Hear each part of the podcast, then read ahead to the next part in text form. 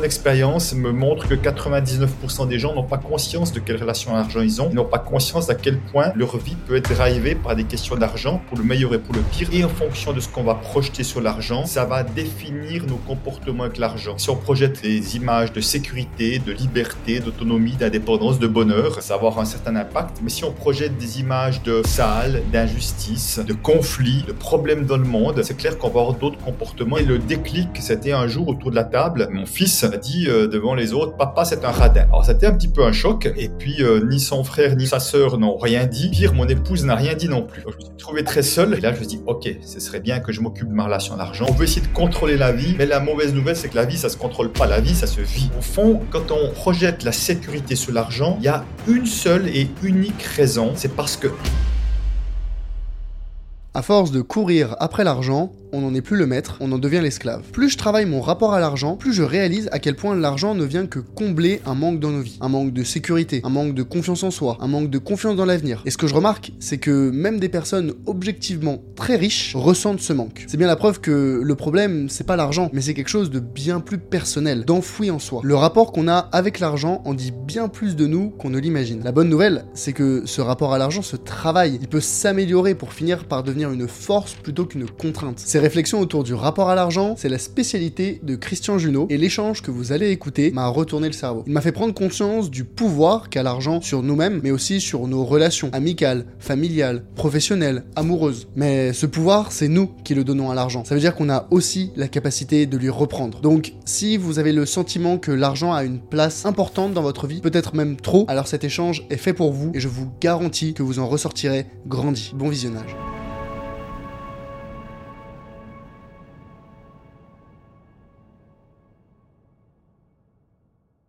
Christian, bienvenue sur le Grand Bain. Merci, merci Charles pour ton invitation. Ça me fait très plaisir d'être avec toi.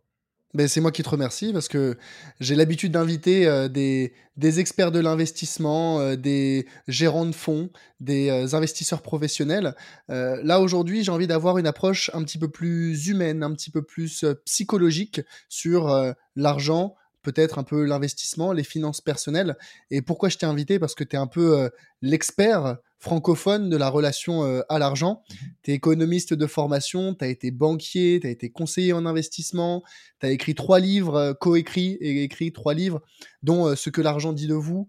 Tu as fait plein plein de choses qui, moi, me m'ont passionné et je pense que tu as beaucoup à apporter à mon audience, là où on a l'habitude de penser à demain, à comment exploiter efficacement son argent à l'heure actuelle on en oublie, on se détache finalement de euh, quel est le rapport qu'on a à l'intérieur de nous-mêmes mmh. avec l'argent. Et je pense que c'est ce qui finalement est peut-être plus important sur le long terme en termes d'épanouissement personnel.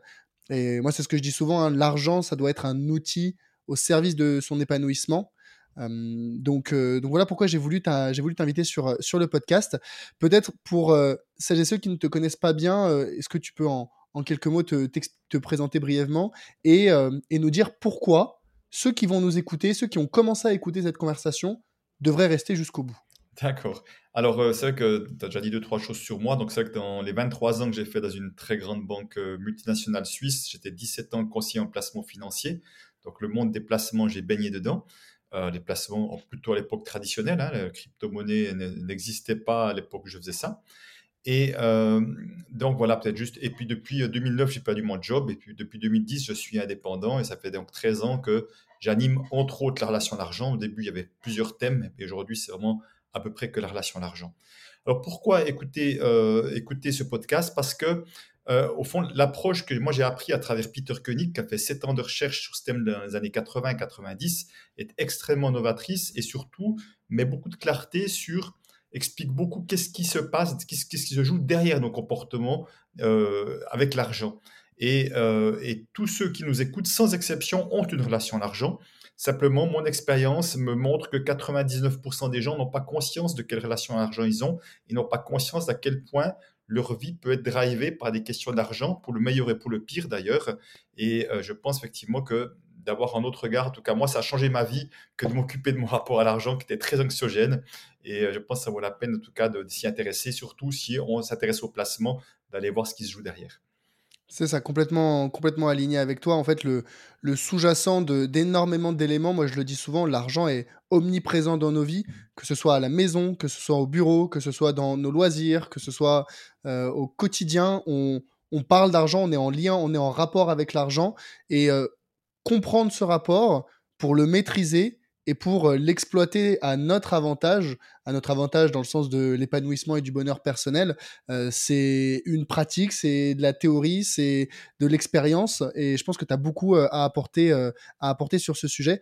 Tu as parlé d'un monsieur juste avant, et ça m'intéresserait que tu expliques un peu, son son son son profil et pourquoi est-ce que, heu, Peter Koenig, heu, a inspiré beaucoup de tes enseignements que tu partages aujourd'hui? Oui, donc Peter Koenig est un Anglais qui vit à Zurich depuis de nombreuses années. Heu, il est économiste de formation aussi. Il a il a travaillé beaucoup dans le business, il a fait de l'investissement immobilier, dans le consulting et lui a été effectivement, assez frappé, surtout dans le consulting, en voyant des dirigeants, de voir que les histoires d'argent pesaient beaucoup et puis qu'un certain nombre d'entre eux auraient bien fait autre chose s'il n'y avait pas eu des questions d'argent. Et heu, à un moment donné, heu, voilà, l'entreprise dans laquelle il travaillait a aussi des problèmes d'argent. Puis s'est dit: «Mais ce thème-là revenait régulièrement, dans en tout cas, l'interpellait beaucoup». Il s'est dit: «Tiens, je vais prendre un petit temps pour faire deux trois recherches, essayer de comprendre ce qui se joue sur les questions d'argent».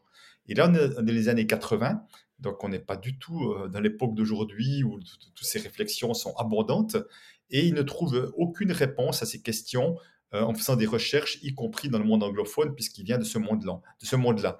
Donc finalement, il part, euh, il part de zéro et il va au début simplement euh, régulièrement faire venir des gens dans son salon et les faire discuter, échanger sur l'argent pour vraiment créer quelque chose à partir de zéro sur l'aspect expérientiel.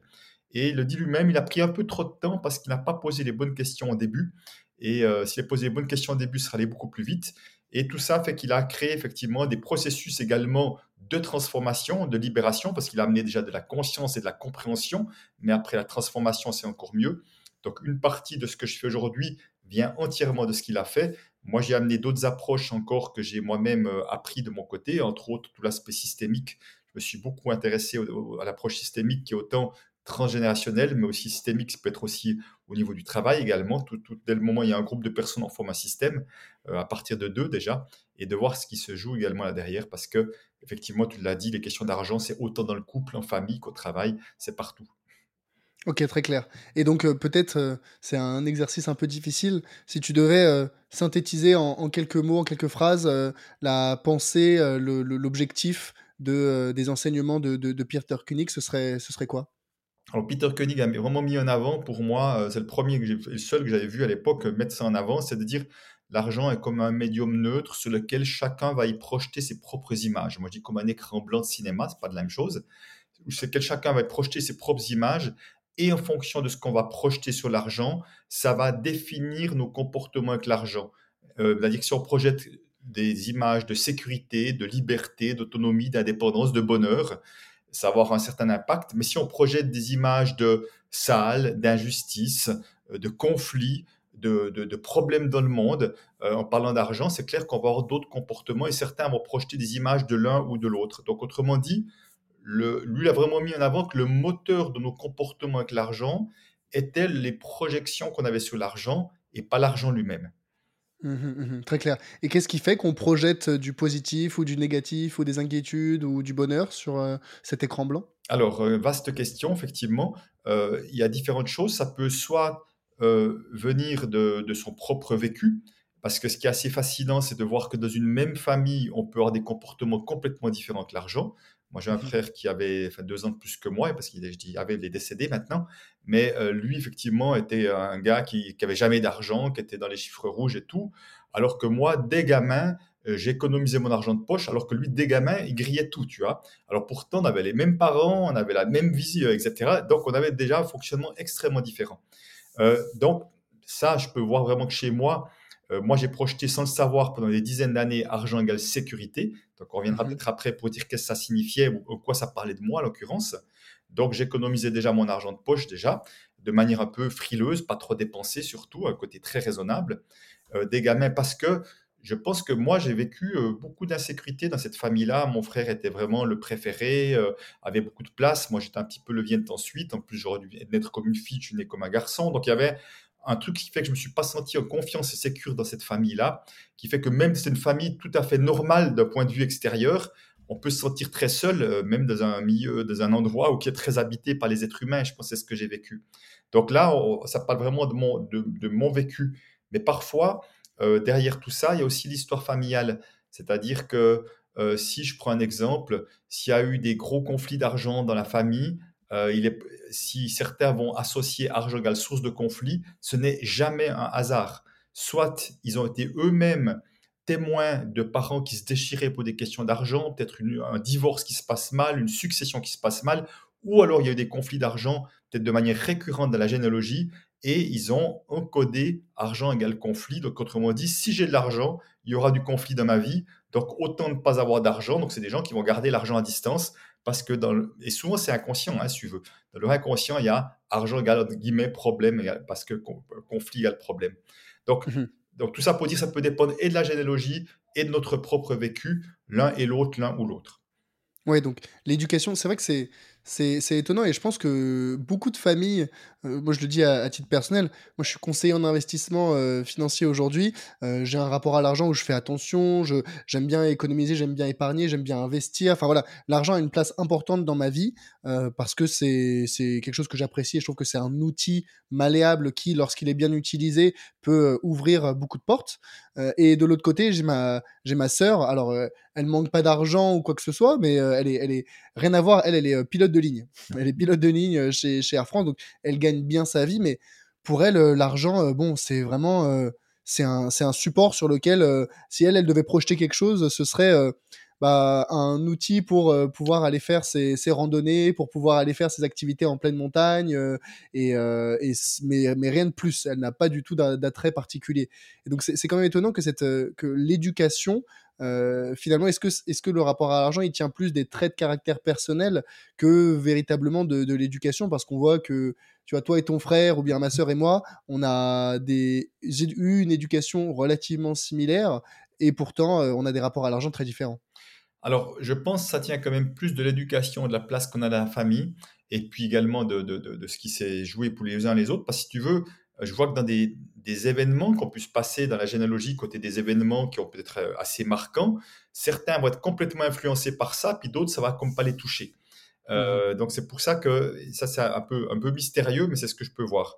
Après, alors là, on entre dans quelque chose de beaucoup plus ésotérique, on y croit, on n'y croit pas. Personnellement, c'est pas que j'y crois pas, mais c'est pas quelque chose que je travaille de mon côté. Certains vont dire, euh, on est en train de régler des histoires d'anciennes vies, on a eu des histoires d'argent et qu'on vient réparer d'une manière ou d'une autre dans cette vie-là. Donc, certains voient plus ça sous cet angle-là. Encore une fois, je ne dis pas que c'est pas vrai. Euh, je, n'ai pas de certitude à cet endroit-là, mais c'est pas moi un terrain de un terrain d'exploration que je fais dans mes ateliers. La généalogie et son histoire personnelle, c'est déjà un gros morceau. il y a déjà largement de quoi faire. Juste pour bien comprendre, tu dis, euh, il y a une certaine pensée qui explique que notre rapport à l'argent actuel ou dans notre vie actuelle a été influencé par de potentielles vies précédentes, c'est ça? Tout à fait. D'accord, OK, OK, OK. Bah, je ne je je savais pas et Alors, très bien, mais juste la petite histoire, alors sais, encore une fois, c'est pas que j'ai beaucoup creusé, mais j'ai travaillé une fois avec quelqu'un qui travaillait sous d'anciennes vies et qui me connaissait absolument pas, qui voulait rien savoir de nous et euh, elle me dit: «Ben, voilà, il y a juste, euh, en voyant, il y a juste trois trois histoires qui me viennent de trois vies différentes et dans deux de ces trois vies, il y avait des gros problèmes d'argent». Donc elle savait absolument pas qui j'étais, ce que je faisais et ça m'a interpellé, euh, quand même cette histoire-là, de dire: «Tiens, alors, encore une fois, hein, j'ai aucune certitude et je dis pas s'il faut le faire, il faut pas le faire, je ne rejette rien. Euh, je ne dis pas c'est ça, mais voilà, je dis pourquoi pas? Mais en même temps, ce que je tiens à dire, c'est que euh, pour moi, on peut vraiment assainir sa relation à l'argent sans s'occuper des anciennes vies. Pour moi, c'est clair. Mmh, bien sûr, bien sûr. Et justement, alors dans ce cas-là, pourquoi euh, après, tu vois, ton parcours est en, banque, en conseil en investissement, tu donc as perdu ton emploi, j'ai bien compris quel a été le, déclic? Parce que s'intéresser à ce sujet et en faire son métier, mmh. en faire euh, une profession au quotidien et le faire à ton échelle, mmh. euh, il y a quand même une, euh, un certain gap, un certain, un certain écart. Mmh. Qu'est-ce qui a, qu'est-ce qui t'a poussé à, passer, à sauter le pas? Alors, il y a plusieurs choses. La première, c'est que moi j'étais déjà un banquier un peu atypique dans le sens que je donnais extrêmement d'importance dans le, la qualité de la relation, le conseil, plus que le côté technique du placement, si tu veux. Euh, des, fois que le recul, je dis, j'étais un peu, un peu un banquier psy, dans le sens que les gens venaient beaucoup vers moi, venaient déverser leurs problèmes familiaux, leurs mmh. trucs, et j'adorais ça. Hein. Donc, si mmh tu veux, ils sentaient qu'il y avait un espace de confiance chez moi où ils osaient se parler de ce nombre de choses. Euh, et puis, donc c'est une première chose. Donc, j'avais ce côté euh, l'intérêt à l'humain vraiment tout à fait particulier. Et quand on me disait que je n'étais pas un banquier comme les autres, ça me faisait très plaisir, parce que je ne me sentais pas toujours très bien dans ce milieu-là, en termes de valeurs et tout ça. La deuxième chose, c'est que j'ai à partir de 10 ans avant que je quitte la banque, 99, j'ai commencé à m'intéresser, je mets des guillemets sur le mot développement personnel parce que c'est un mot qui veut tout et rien dire, mais autrement dit, mhm. je me suis intéressé au fonctionnement de l'être humain, hein, surtout pour moi déjà, pour un peu mieux comprendre que, comment je fonctionnais et euh, quels étaient mes blocages, mes peurs, etc. Et euh, j'ai fait donc énormément, j'ai fait des centaines de jours de, cours, de formation, même à l'époque j'étais banquier, donc j'étais déjà aussi encore une fois un banquier assez atypique à cet endroit-là. Et puis, j'avais, malgré tout, j'avais d'énormes peurs de manquer. Donc, moi, j'étais un économe, hein, ça s'appelle un écureuil dans mon jargon, qui économisait, mais sans voir que j'économisais à partir de la peur. Euh, j'avais une grosse peur de manquer. C'est important de savoir que la peur de manquer, c'est très largement la problématique numéro une dès qu'il s'agit d'argent. Et ça touche autant des multimillionnaires, hein, des gens très riches, que des gens désargentés. Donc, ça n'a absolument rien de rationnel mais euh, des comportements qui sont vraiment étonnants de la part de gens qui ont un, énormément d'argent et qui pourtant ont peur de manquer. Donc on voit bien que ce n'est pas une question d'argent, la peur de manquer, ça parle d'autre chose. Peut-être qu'on aura l'occasion de développer euh, ça derrière. Donc moi j'avais de grosses peurs de manquer, mais j'étais absolument pas conscient de ça. Et le déclic, c'était un jour autour de la table, j'ai trois enfants, et un de mes enfants, celui du milieu, euh, mon fils, a dit devant les autres, papa c'est un radin. Alors, c'était un petit peu un choc. Et puis, euh, ni son frère ni sa sœur n'ont rien dit. Et pire, mon épouse n'a rien dit non plus. Donc, je me trouvais très seul à ce moment-là. Et si on veut, par chance pour moi, la logique aurait voulu que j'aille tester, euh, contrôler, parce que je me suis raconté une histoire, mais vraiment en pensée fulgurante, de dire s'il pense que je ne suis pas aussi généreux qu'il l'aimerait, parce que c'est bien de ça qu'il s'agissait, s'il pense que je ne suis pas aussi généreux qu'il l'aimerait, peut-être c'est parce qu'il pense que je ne l'aime pas. C'est l'histoire que je me suis racontée. Et je dis par chance, je ne suis pas allé vérifier avec lui parce que je suis sûr qu'il aurait dit non. Mais le fait de ne pas avoir vérifié et d'avoir cru ça, ça m'a fait tellement mal que je me suis dit, ah là, faut vraiment que je m'occupe de ça. Surtout que ça faisait quelque temps que mon épouse me disait que j'étais beaucoup trop stressé avec les questions d'argent, euh, trop rigide avec les dépenses, les machins, les trucs, et que je ne voulais pas le voir. Moi, un économe, qui j'étais euh, calculateur, qui comptait bien les choses, je voulais pas voir qu'il y avait des peurs. Et là, ça m'a comme fait un déclic. Et là, je me dis, OK, ce serait bien que je m'occupe de ma relation à l'argent. Et il y a, y a un adage qui dit quand l'élève est prêt, le maître arrive. Et peu de temps après, j'ai découvert Peter Koenig et je suis devenu son organisateur d'ateliers en Suisse francophone. Et j'ai suivi tous les ateliers que j'ai organisés pour lui. J'en ai organisé sept ateliers, sept ateliers de deux jours. Je les ai tous suivis. Je trouvais fascinant ce qui s'y passait et sa méthode qu'il avait créée. Et euh, sans le savoir, euh, j'étais en train de créer mon prochain métier en faisant ça, parce que ce n'était pas du tout le but, c'était juste de, pour moi et de comprendre. Et effectivement, entre-temps, euh, dernier atelier en mars 2010, et en 2009, je me suis fait licencier suite à la fameuse crise des subprimes. Et là, j'ai décidé que j'en allais faire plus que ce que j'aimais, soit accompagner les êtres humains. Mais si j'ai pu le faire, c'est que entre 2006 et 2009, j'avais vraiment pu grandement transformer ma peur de manquer et là, j'avais zéro contrat, j'étais dans l'inconnu, j'avais bien quelques réserves, euh, mais j'étais dans une confiance vraiment euh, tranquille et sereine que ça allait marcher, mon truc là, même si euh, mon succès d'aujourd'hui est largement au-dessus de ce que j'aurais imaginé à l'époque. Mmh très clair. C'est quand même un épisode de vie marquant, je pense, ce qui t'est arrivé, ce que tu as raconté avec tes enfants. Je peux parfaitement comprendre que ça brise certaines, euh, certaines croyances, euh, certains, certaines idées reçues que tu pouvais avoir sur, euh, sur ce que pensent les proches autour de soi. Et, et c'est vrai que la peur de manquer, ça ne m'étonne pas que ce soit le sujet ou un des sujets principaux dont tu parles et dont on, sur lequel on te pose des questions. Mais là où je suis plus étonné, c'est quand tu dis que c'est aussi un sujet qui touche tout autant les gros patrimoines, les riches, que ceux qui sont moins, moins aisés. Comment, comment expliquer ça? Comment est-ce que des personnes qui ont des millions sur leur compte en banque justifient cette peur de manquer? Alors, alors, eux, eux la justifient pas parce qu'ils n'en sont pas forcément conscients. Encore une fois, hein. moi, moi, je le voyais, je le voyais très bien dans le côté irrationnel. Tu as des gens qui dorment plus la nuit dès que la bourse baisse un peu, alors qu'ils ont plus cassé, tu vois.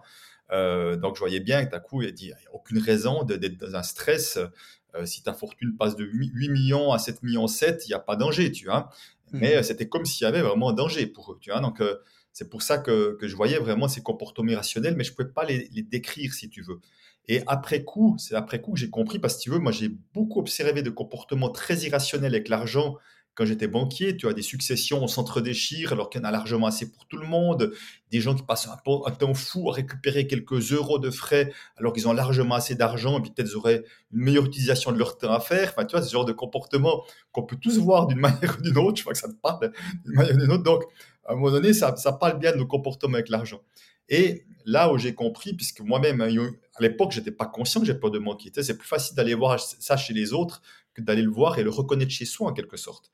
Mais au fond, il y a le même problème, c'est que les personnes qui sont là-dedans, ils ont, comme moi, ils ont projeté, rappelle-toi, l'écran de cinéma, ils ont projeté leur sécurité sur l'argent. Autrement dit, on, va créer une, croyance inconsciente qui est ma sécurité dépend de ce que j'ai comme économie sur mon compte en banque. Et au fond, quand on projette la sécurité sur l'argent, il y a une seule et unique raison, c'est parce que intérieurement, on est insécure, intérieurement, on est stressé, intérieurement, souvent, on manque de confiance en soi et on aimerait pouvoir avoir des réserves pour se rassurer parce une partie inquiète, stressée à l'intérieur. Si j'étais pas inquiet et stressé, j'aurais aucune raison de chercher ma sécurité à l'extérieur puisqu'elle existe à l'intérieur. Mmh. Donc, quand il y a cette sorte d'insécurité intérieure, donc vite stressé, vite inquiet, euh, et qui est souvent lié avec un manque de confiance en soi, voire d'estime de soi, à un moment donné, on va chercher un remède à l'extérieur et souvent c'est l'argent. Donc, moi-même, j'ai couru après l'argent en essayant d'épargner. Puis, comme en économisant, ben, j'étais toujours stressé quand je faisais mes comptes. Je voyais bien que j'avais le nœud à l'estomac. J'étais rigide des fois avec des questions de dépenses. Donc, je disais, avec un peu plus, ça ira mieux. Un peu plus, ça ira mieux. Mais ça n'allait, ça changeait absolument rien. Ça allait mieux juste un petit moment que je recevais mon bonus, qui était comme de quelques dizaines de milliers d'euros à l'année. Donc, ça, ça me rassurait. Puis, très vite, ça reprenait le dessus. Et si tu veux, c'est là que j'ai vu que ah, même les millions ne suffisent pas. Donc ça signifie bien qu'à un moment donné, il n'y aura jamais assez de millions pour rassurer l'intérieur, parce qu'en fait, vraiment le grand, grand piège de ça, c'est quoi? C'est qu'on cherche une solution à l'extérieur pour un problème intérieur. Tu vois? Mmh. Et ça, ça ne marchera jamais parce que euh, c'est pas euh, ce qui a changé, c'est à l'intérieur de nous, c'est pas à l'extérieur.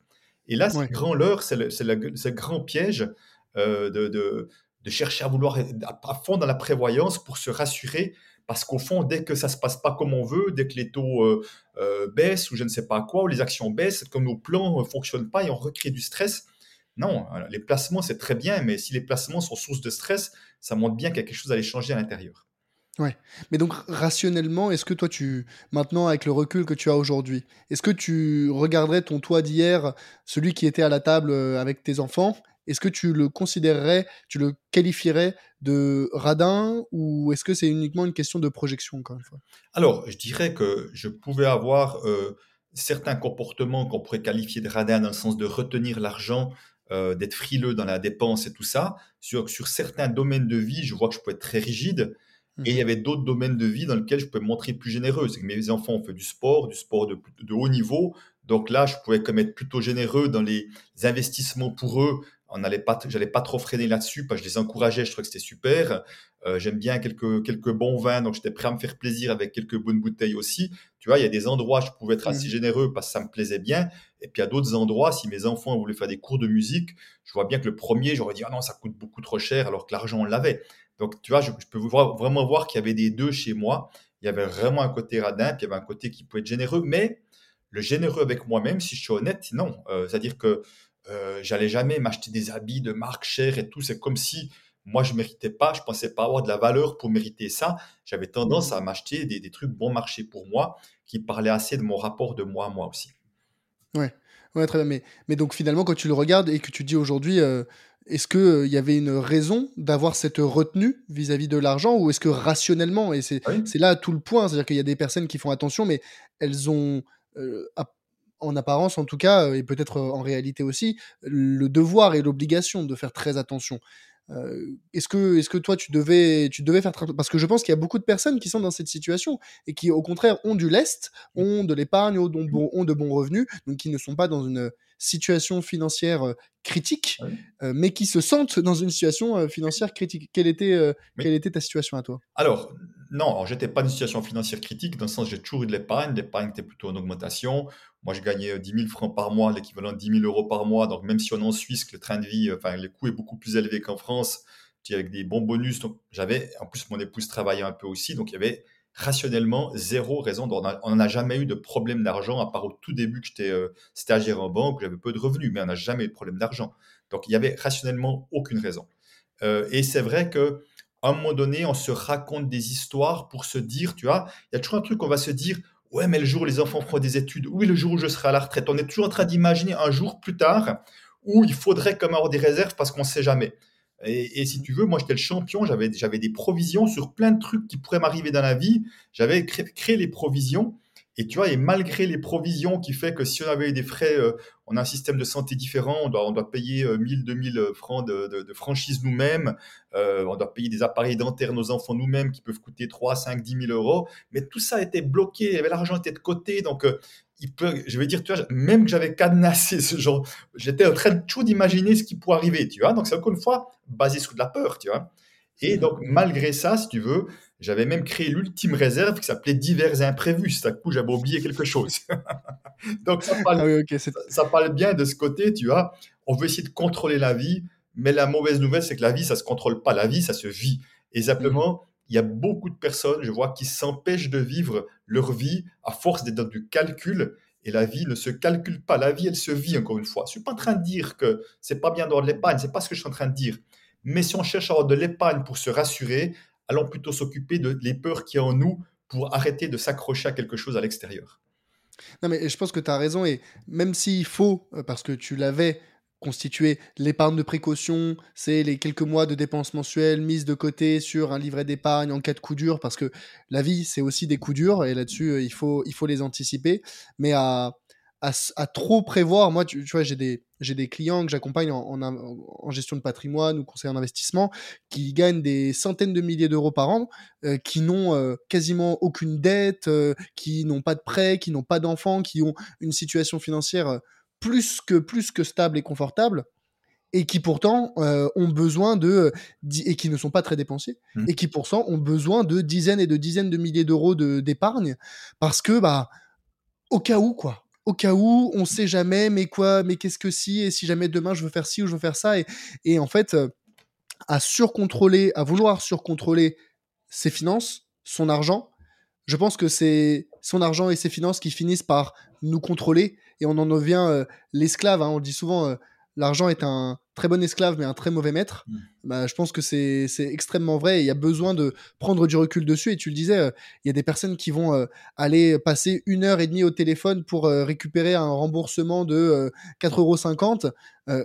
quelle est la valeur que tu donnes à ton temps quand tu peux passer une heure, deux heures de ton temps pour aller récupérer 3 euros? Ou parce que je sais pas, tu as, oublié un parapluie de je ne sais où, ou enfin, tu vois, c'est des petits éléments qui feraient, feraient bondir des, des, des, gens qui font très attention à leur argent, mais parce qu'encore une fois, l'argent, c'est uniquement un outil pour vivre ta vie. Et comme tu l'as dit, la, la vie, c'est pas euh, dépenser de l'argent ou c'est pas l'utiliser d'une certaine façon, c'est vivre le moment présent, c'est utiliser son temps. Et ce qu'on oublie souvent, c'est que la ressource la plus importante dans notre vie, c'est pas l'argent, mmh. c'est le temps. Et que l'argent, on n'en a pas hier, on pourra en avoir demain. Le temps qu'on a plus, qu'on a passé hier, on ne reverra plus jamais. Et je, je pense que c'est ce qui, c'est ce qu'il y a à avoir en tête quand on se demande, ok, est-ce que j'utilise mon argent de la bonne façon ou non? Oui, je te, rejoins pleinement là-dessus. C'est-à-dire qu'à un moment donné, c'est comme si euh, je trouve trop de personnes euh, font des plans financiers pour un jour où ils vont pleinement vivre ce jour-là, tu vois. Mmh. Mais au fond, combien d'années tu vas passer à, calculer, à compter, à économiser pour ce jour où tu vas enfin faire ce que tu veux? Je peux te garantir que la plupart des personnes, ce jour-là, ils ne feront encore pas ce qu'ils veulent parce qu'ils ont mmh. tellement appris à fonctionner comme ça qu'ils n'arriveront pas à changer de fonctionnement. Moi, je travaillais à, Vevey, où il y a le siège mondial de Nestlé, euh, donc j'avais affaire à des, grands dirigeants, même des directeurs généraux, parfois comme clients, et je voyais ces gens qui avaient gagné beaucoup d'argent, certains, et au moment de leur retraite, ils avaient des super retraites, largement encore plus que je gagnais, mais ils étaient toujours en train de tout calculer, toi, comme s'ils allaient manquer d'argent. Donc, ils n'arrivaient pas à changer de fonctionnement, même que l'argent ne manquait pas. C'est pour ça que c'est plus fort que soi. Et juste, j'aimerais revenir sur une chose que tu as dit. au risque de te, de te déranger, je le dis quand même, c'est important. Non, pour moi, c'est pas indispensable d'avoir quelques mois d'avance au cas où. On, peut, mais simplement si je pense que je dois avoir besoin de ça pour être tranquille, ça veut dire que je dépends encore de quelque chose d'extérieur pour être rassuré, pour être serein, tu vois. Et tant qu'on dépend de quelque chose d'extérieur pour être serein, ben c'est encore une forme de piège parce que ça veut dire que si je prends un exemple, si euh, je me dis ma barrière c'est trois mois, trois mois devant moi c'est bon, c'est dire que le jour où j'ai deux mois et demi, je commence à être stressé alors que, alors que je n'ai pas de problème d'argent. J'ai un problème parce que je me suis raconté une histoire qu'avoir trois mois c'est important et j'ai pas trois mois et ça génère du stress. Et in fine, je dis bien in fine, idéalement dans l'objectif final d'une relation à l'argent saine, c'est comment je peux être serein avec l'argent, que j'ai d'argent ou que j'ai pas d'argent. Ça, c'est le but mmh final. Et tu mmh vois, ça montre un, chemin à faire. Et je dis pas que c'est facile. Mais à un moment donné, moi, je vois des personnes, c'est, dans les c'est fascinant, mais qui ont zéro économie et qui sont d'une tranquillité d'esprit absolue parce qu'ils savent que de toute façon, ils trouveront des solutions, qu'ils ont des systèmes D, et puis que finalement, ben, s'ils doivent prêter, emprunter, ben, ils vont emprunter, c'est pas plus grave. Enfin, ils ont une sorte de tranquillité d'esprit parce que ils savent qu'ils auront des solutions.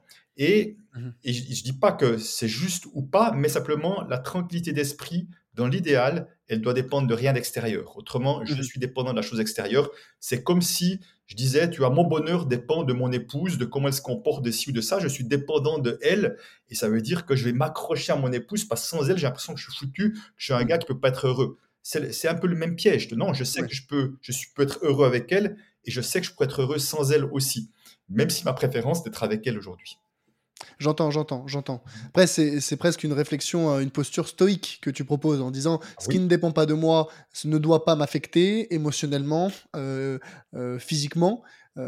après, voilà, je pense que je resterai tout de même sur ma posture de conseiller à dire mmh. ayez trois mois, six mois de vos dépenses mensuelles, mais encore une fois, avoir beaucoup plus euh, ça n'est pas euh, ça n'est pas rationnel je pense que voilà il y a, y, a, y a, tout de même un minimum rationnel et je comprends la posture de euh, ça ne doit pas dépendre de l'extérieur mais après il y a toujours voilà quand même des, aléas dans la vie qui font que moi je préconise d'avoir un petit peu un petit un petit matelas de, de support de confort. Mais mais donc ce qui est intéressant ici là c'est moi je voudrais que tu, tu m'expliques un peu le, panorama actuel le, paysage actuel des rapport à l'argent que toi, tu as pu euh, voir à travers tes années d'expérience, tes ateliers, tes centaines, peut-être des milliers de personnes que tu as rencontrées. euh, C'est quoi les différents types de rapports à l'argent si tu devais les, catégoriser?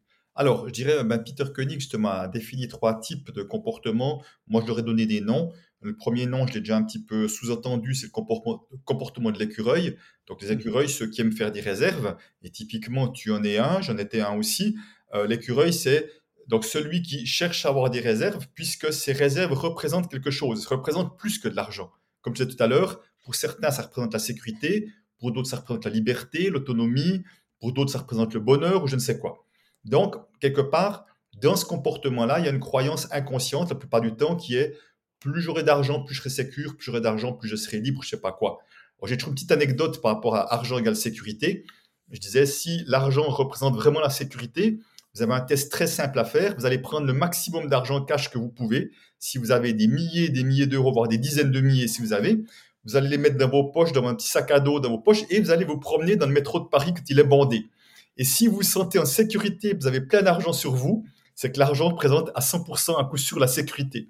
Mais si, comme je le présume, la plupart d'entre vous allez vous trouver extrêmement insécure parce que vous avez de l'argent, on voit bien qu'on est déjà pris dans un piège, c'est que l'argent peut autant générer de l'insécurité que peut générer de la sécurité.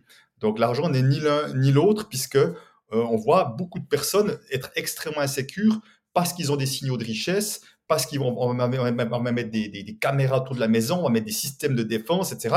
Ils sont très insécures parce qu'ils ont de l'argent. Donc on voit que c'est très paradoxal tout ça et que finalement ça marche pas aussi bien que ça. En tout cas, c'est ce que je peux voir. Donc ça c'est le premier comportement qui est vraiment des, des économes, l'écureuil. Deuxième comportement que j'ai appelé les repousseurs. Alors, c'est ceux qu'on va plutôt voir dans la galère financière. Alors, parfois, dans le couple, il peut y avoir un repousseur, un écureuil, ce qui est d'ailleurs un joli, euh, un joli thème de conflit. Et euh, ça signifie que le repousseur, lui, dans ses comportements, il va garder l'argent à distance. C'est-à-dire qu'il y a des gens qui ne, qui facturent. Moi, je vois des entrepreneurs qui facturent pas, qui ont six mois, une année, deux ans, jusqu'à trois ans de retard dans leur facturation. Donc, si je facture pas, l'argent n'arrive pas. Qui n'envoient pas de rappel, qui contrôlent pas les entrées d'argent, tu vois, qui, qui, euh, qui vont mettre des prix, faire plein de gratuits, par exemple, faire des prix très bas, euh, qui auraient droit à des aides, et puis ils vont pas faire les démarches pour ça, des remboursements, ils vont pas faire des démarches pour ça. Donc, ils, font, ils ne mettent pas d'attention aux questions d'argent, ils ont tendance à négliger les questions d'argent, et le fruit de tout ça, c'est qu'ils galèrent financièrement, généralement. Donc, on les voit dans les chiffres rouges, ces gens-là. Et là, c'est assez logique et cohérent, puisque ce sont des personnes qui ont une ou plusieurs projections uniquement négatives sur l'argent. Si je pense que l'argent c'est sale, si je pense que l'argent c'est l'injustice, eh ben, je ne vais pas commencer à avoir beaucoup d'argent parce que je serai moi-même générateur d'injustice selon leur perception et j'ai pas envie de participer à ce monde-là, etc. Alors, j'ai pas dit dans le premier mouvement écureuil, donc des personnes qui ont une ou plusieurs projections uniquement positives sur l'argent. Hein. Et là, c'est uniquement négatif sur l'argent. Donc, tu vois, c'est tout à fait cohérent. Là, on repousse l'argent puisqu'on voit l'argent comme chose de toxique, de pas bien. Et le troisième comportement, ces gens-là, ils sont un peu, peu pris au piège parce que c'est j'aime pas l'argent et en même temps, je dois comme me battre pour essayer d'avoir un peu d'argent pour essayer de m'en sortir, tu vois. voilà. Donc, c'est compliqué pour eux. Et dans le troisième mouvement, qui est le mouvement montagne russe, donc, comme son nom l'indique, des phases de hausse et à coup des phases où l'argent va foutre le camp. C'est vraiment le mot important, hein, foutre le camp. C'est pas des gens qui vont utiliser leur épargne pour acheter un objet immobilier, c'est juste un transfert de fortune, c'est pas de ça qu'il s'agit. C'est vraiment des personnes qui, soit dès qu'elles ont un peu d'argent, comme le disent elles-mêmes, c'est plus fort qu'elles, vont, vont être euh, dépensiers et compulsifs, donc vont à coup euh, claquer leur argent un peu n'importe comment, ils le disent, hein, n'importe comment. Mais il y a aussi euh, ceux qui vont faire des faillites, c'est le cas de mon père, a fait deux faillites, mon frère en a fait trois. Donc, tu vois, tu as une phase de hausse, tu as coup la faillite, tu retombes à zéro. Il y a des personnes qui vont avoir un accident de vie et autres, ou un divorce qui se passe mal, et on retombe à zéro. Moi, j'ai eu des clients qui ont dû fuir des pays en guerre et ils ont dû tout laisser sur place et ils retombent à zéro. Mais après, il y a tous ceux, ils sont malheureusement nombreux, qui se font rouler dans la farine euh, par des gérants de fonds malhonnêtes, par des membres de la famille qui vont détourner leur argent, euh, l'autre jour, j'ai vu un témoignage à la télévision d'un gars qui avait 100 000 francs, qui est tout placé dans un investissement, qui a fait faillite, s'est retrouvé à zéro. Donc, tu vois, quelle que soit la manière, le résultat est le même. Phase de hausse, à coup, ça chute. Phase de hausse, ça chute. Alors, ça peut se passer des fois deux, trois fois dans une vie. Et il y a des gens pour qui ça se passe beaucoup plus souvent parce que dès qu'ils ont un petit peu d'argent, soit il leur arrive un coup dur, ça arrive aussi. Tu arrive un coup dur, la maison, le machin, puis l'argent fout le camp pour une raison qui n'est pas volontaire, tu vois, un peu il faut, je dois. Et, euh, mais les résultats eux-mêmes, on se retrouve à zéro. Donc ça, dans les montagnes russes, ce sont des gens qui ont au moins une projection positive. Eux attirent de l'argent, contrairement aux repousseurs qui ont la difficulté à attirer de l'argent, mais ont aussi une projection négative qui fait qu'inconsciemment, à, à intervalles réguliers, ils repoussent l'argent. Donc il y a ce sorte de double mouvement. Donc, mais, mais j'aime pas l'argent en même temps, tu vois. C'est intéressant, mais donc là, de ce que je comprends, les trois, euh, les trois profils euh, écureuil, donc euh, je vais avoir un rapport presque trop protecteur avec mmh. l'argent. Le repousseur, je vais avoir un comportement où je, je, ne veux pas d'argent, où je considère que l'argent est sale et mauvais. Et les montagnes russes, où je vais attirer beaucoup d'argent, puis je vais, en, je vais le repousser derrière. De ce que j'en comprends, là, on a trois profils qui finalement sont tous les trois un peu négatifs, euh, voire même euh, très négatifs. Est-ce qu'il n'y a pas un profil euh, qui, lui, est sain, qui est positif, qui est... oui, c'est le, bon profil, je dirais le profil, touché vers le profil d'être serein avec l'argent, ça serait de sortir de, de, ces, de ces profils-là, si tu veux. Dans chacun de ces profils, comme tu dis, il y a soit un attachement à la chose, à l'argent, soit un rejet, soit une sorte de, de yo-yo qui est finalement est aussi stressant et inconfortable. Euh, donc, ça serait de sortir de là, autrement dit, de voir l'argent juste pour à quoi il sert, à quoi il a été créé, un intermédiaire, un facilitateur de transactions. Donc, c'est juste une invention comme une autre, tu vois. Je donne souvent l'image en disant, vous attendez pas de votre machine à café qu'elle vous fasse un jus de pamplemousse, parce qu'elle n'a pas été inventée pour ça. Mais au fond, avec l'argent, c'est le problème, c'est qu'on attend de l'argent qui nous fasse quelque chose pour lequel il n'a pas été inventé. L'argent n'a pas été inventé pour, pour nous créer de la sécurité, nous créer de la liberté ou créer des conflits. L'argent a été inventé pour faciliter les transactions et puis d'être un étalon commun qui permet de donner de la valeur à un certain nombre de choses, donc de parler le même langage. C'est ça le but de l'argent. Mais on a, on a comme détourné l'argent de son but premier et qu'on y, fait, on y donne un autre pouvoir, négatif ou positif, que l'argent n'a pas. Et ça, c'est le piège. Donc, dès le moment, si tu veux, où on sort de ces relations à l'argent, l'image que je donne, c'est de dire, finalement, euh, comme je disais tout à l'heure, l'idée c'est d'être serein avec l'argent, quelle que soit ma situation financière. Et il s'avérerait qu'il y a des périodes, c'est mon cas actuellement, où j'ai un certain succès. Et la conséquence, mais c'est le mot important, la conséquence, c'est que je gagne, j'attire plus d'argent à moi que je n'en dépense. La conséquence, c'est que j'ai de l'épargne. Mais ce n'est pas un but en soi. Avant, c'était un but en soi d'avoir de l'épargne parce que j'avais la peur. Alors que maintenant, c'est de la conséquence parce que le train de vie que je mène fait que, euh, ben, euh, pour moi, euh, aujourd'hui, en tout cas, je gagne plus d'argent que j'en dépense. Donc, j'ai des économies, mais je pourrais très bien dépenser toutes mes économies, peut-être même m'endetter pour mener un projet important, qu'il soit professionnel ou privé, et que je me retrouverais peut-être dans les chiffres rouges, mais je serais aussi tranquille et serein parce que je sais que ça fait partie de la vie, puis que je vais me refaire une santé financière parce que je, je sais générer de l'argent s'il le faut. Donc, si tu veux, il n'y a pas un mouvement linéaire. Il peut y avoir des moments avec des hauts, des moments où je vais peut-être même prêter mon argent, le donner ou je ne sais pas quoi, je vais régénérer. Donc, il peut y avoir toutes sortes, mais simplement, je suis tranquille avec ça parce que j'ai développé d'autres facultés intérieures qui est entre autres une grande confiance en moi, de mes ressources, mais moi j'appelle ça une confiance en la vie, confiance en plus grand que moi. C'est une confiance, j'appelle comme cellulaire, qui fait que moi je sais aujourd'hui que quoi qu'il m'arrive, je trouverai ou les ressources en moi ou les ressources autour de moi pour faire face aux situations qui se présentent. Et même si aujourd'hui je ne sais pas ce que c'est, donc c'est à dire que là, quand on est là-dedans, on être beaucoup plus dans le moment présent et pas penser anxieusement, anxieusement au futur parce que on est un morceau de vie après l'autre et arrivera ce qui arrivera. De toute façon, ce qui va arriver dans notre vie, on ne le sait pas. Donc, par définition. Donc, on peut se concentrer sur le présent et puis des moments, je dirais pas, des moments, il aura moins, puisque, etc. Puis voilà, tout est bien. Tu as fait tout ce travail de, de A à Z déjà, de faire l'état des lieux, de quel est ton rapport à l'argent, comment est-ce qu'il peut évoluer, puis tu l'as fait progressivement évoluer. Et aujourd'hui, tu considères que l'argent est décorrélé presque de ton niveau de bonheur ou de tranquillité d'esprit. En tout cas, tout ce qui est euh, externe euh, à toi, extérieur à toi, ne doit pas, euh, ou en tout cas ne doit pas de manière significative impacter ton bonheur et, ta vie. Mais je pense que justement, tu as commencé avec un état des lieux, avec un choc un petit peu, un moment presque, j'ai envie de dire, un peu traumatique, mais significatif.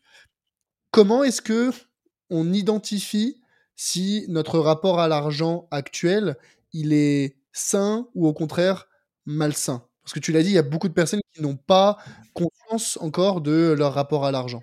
Ok, alors oui, juste pour, je, vais répondre à la question. Juste pour revenir sur ce que tu disais, quelque part, l'idée, ça serait d'arriver à être le plus détaché possible. Mais attention, détaché, ce n'est pas du rejet. Hein, parce que des personnes disent oui, je suis détaché. Je dis non, tu n'es pas détaché, tu rejettes l'argent. Ce n'est pas du détachement. Le mmh détachement, c'est de voir waouh, c'est super utile d'avoir l'argent et c'est pratique, c'est super pratique en même temps. Et en même temps, je sais que mon bonheur ne dépend pas de mon niveau de compte en banque. C'est d'ailleurs une petite, petite phrase qu'a mis l'éditeur derrière mon livre votre bonheur ne dépend pas de votre compte en banque. Et donc, ce serait vraiment ça, si tu veux, hein, l'idée.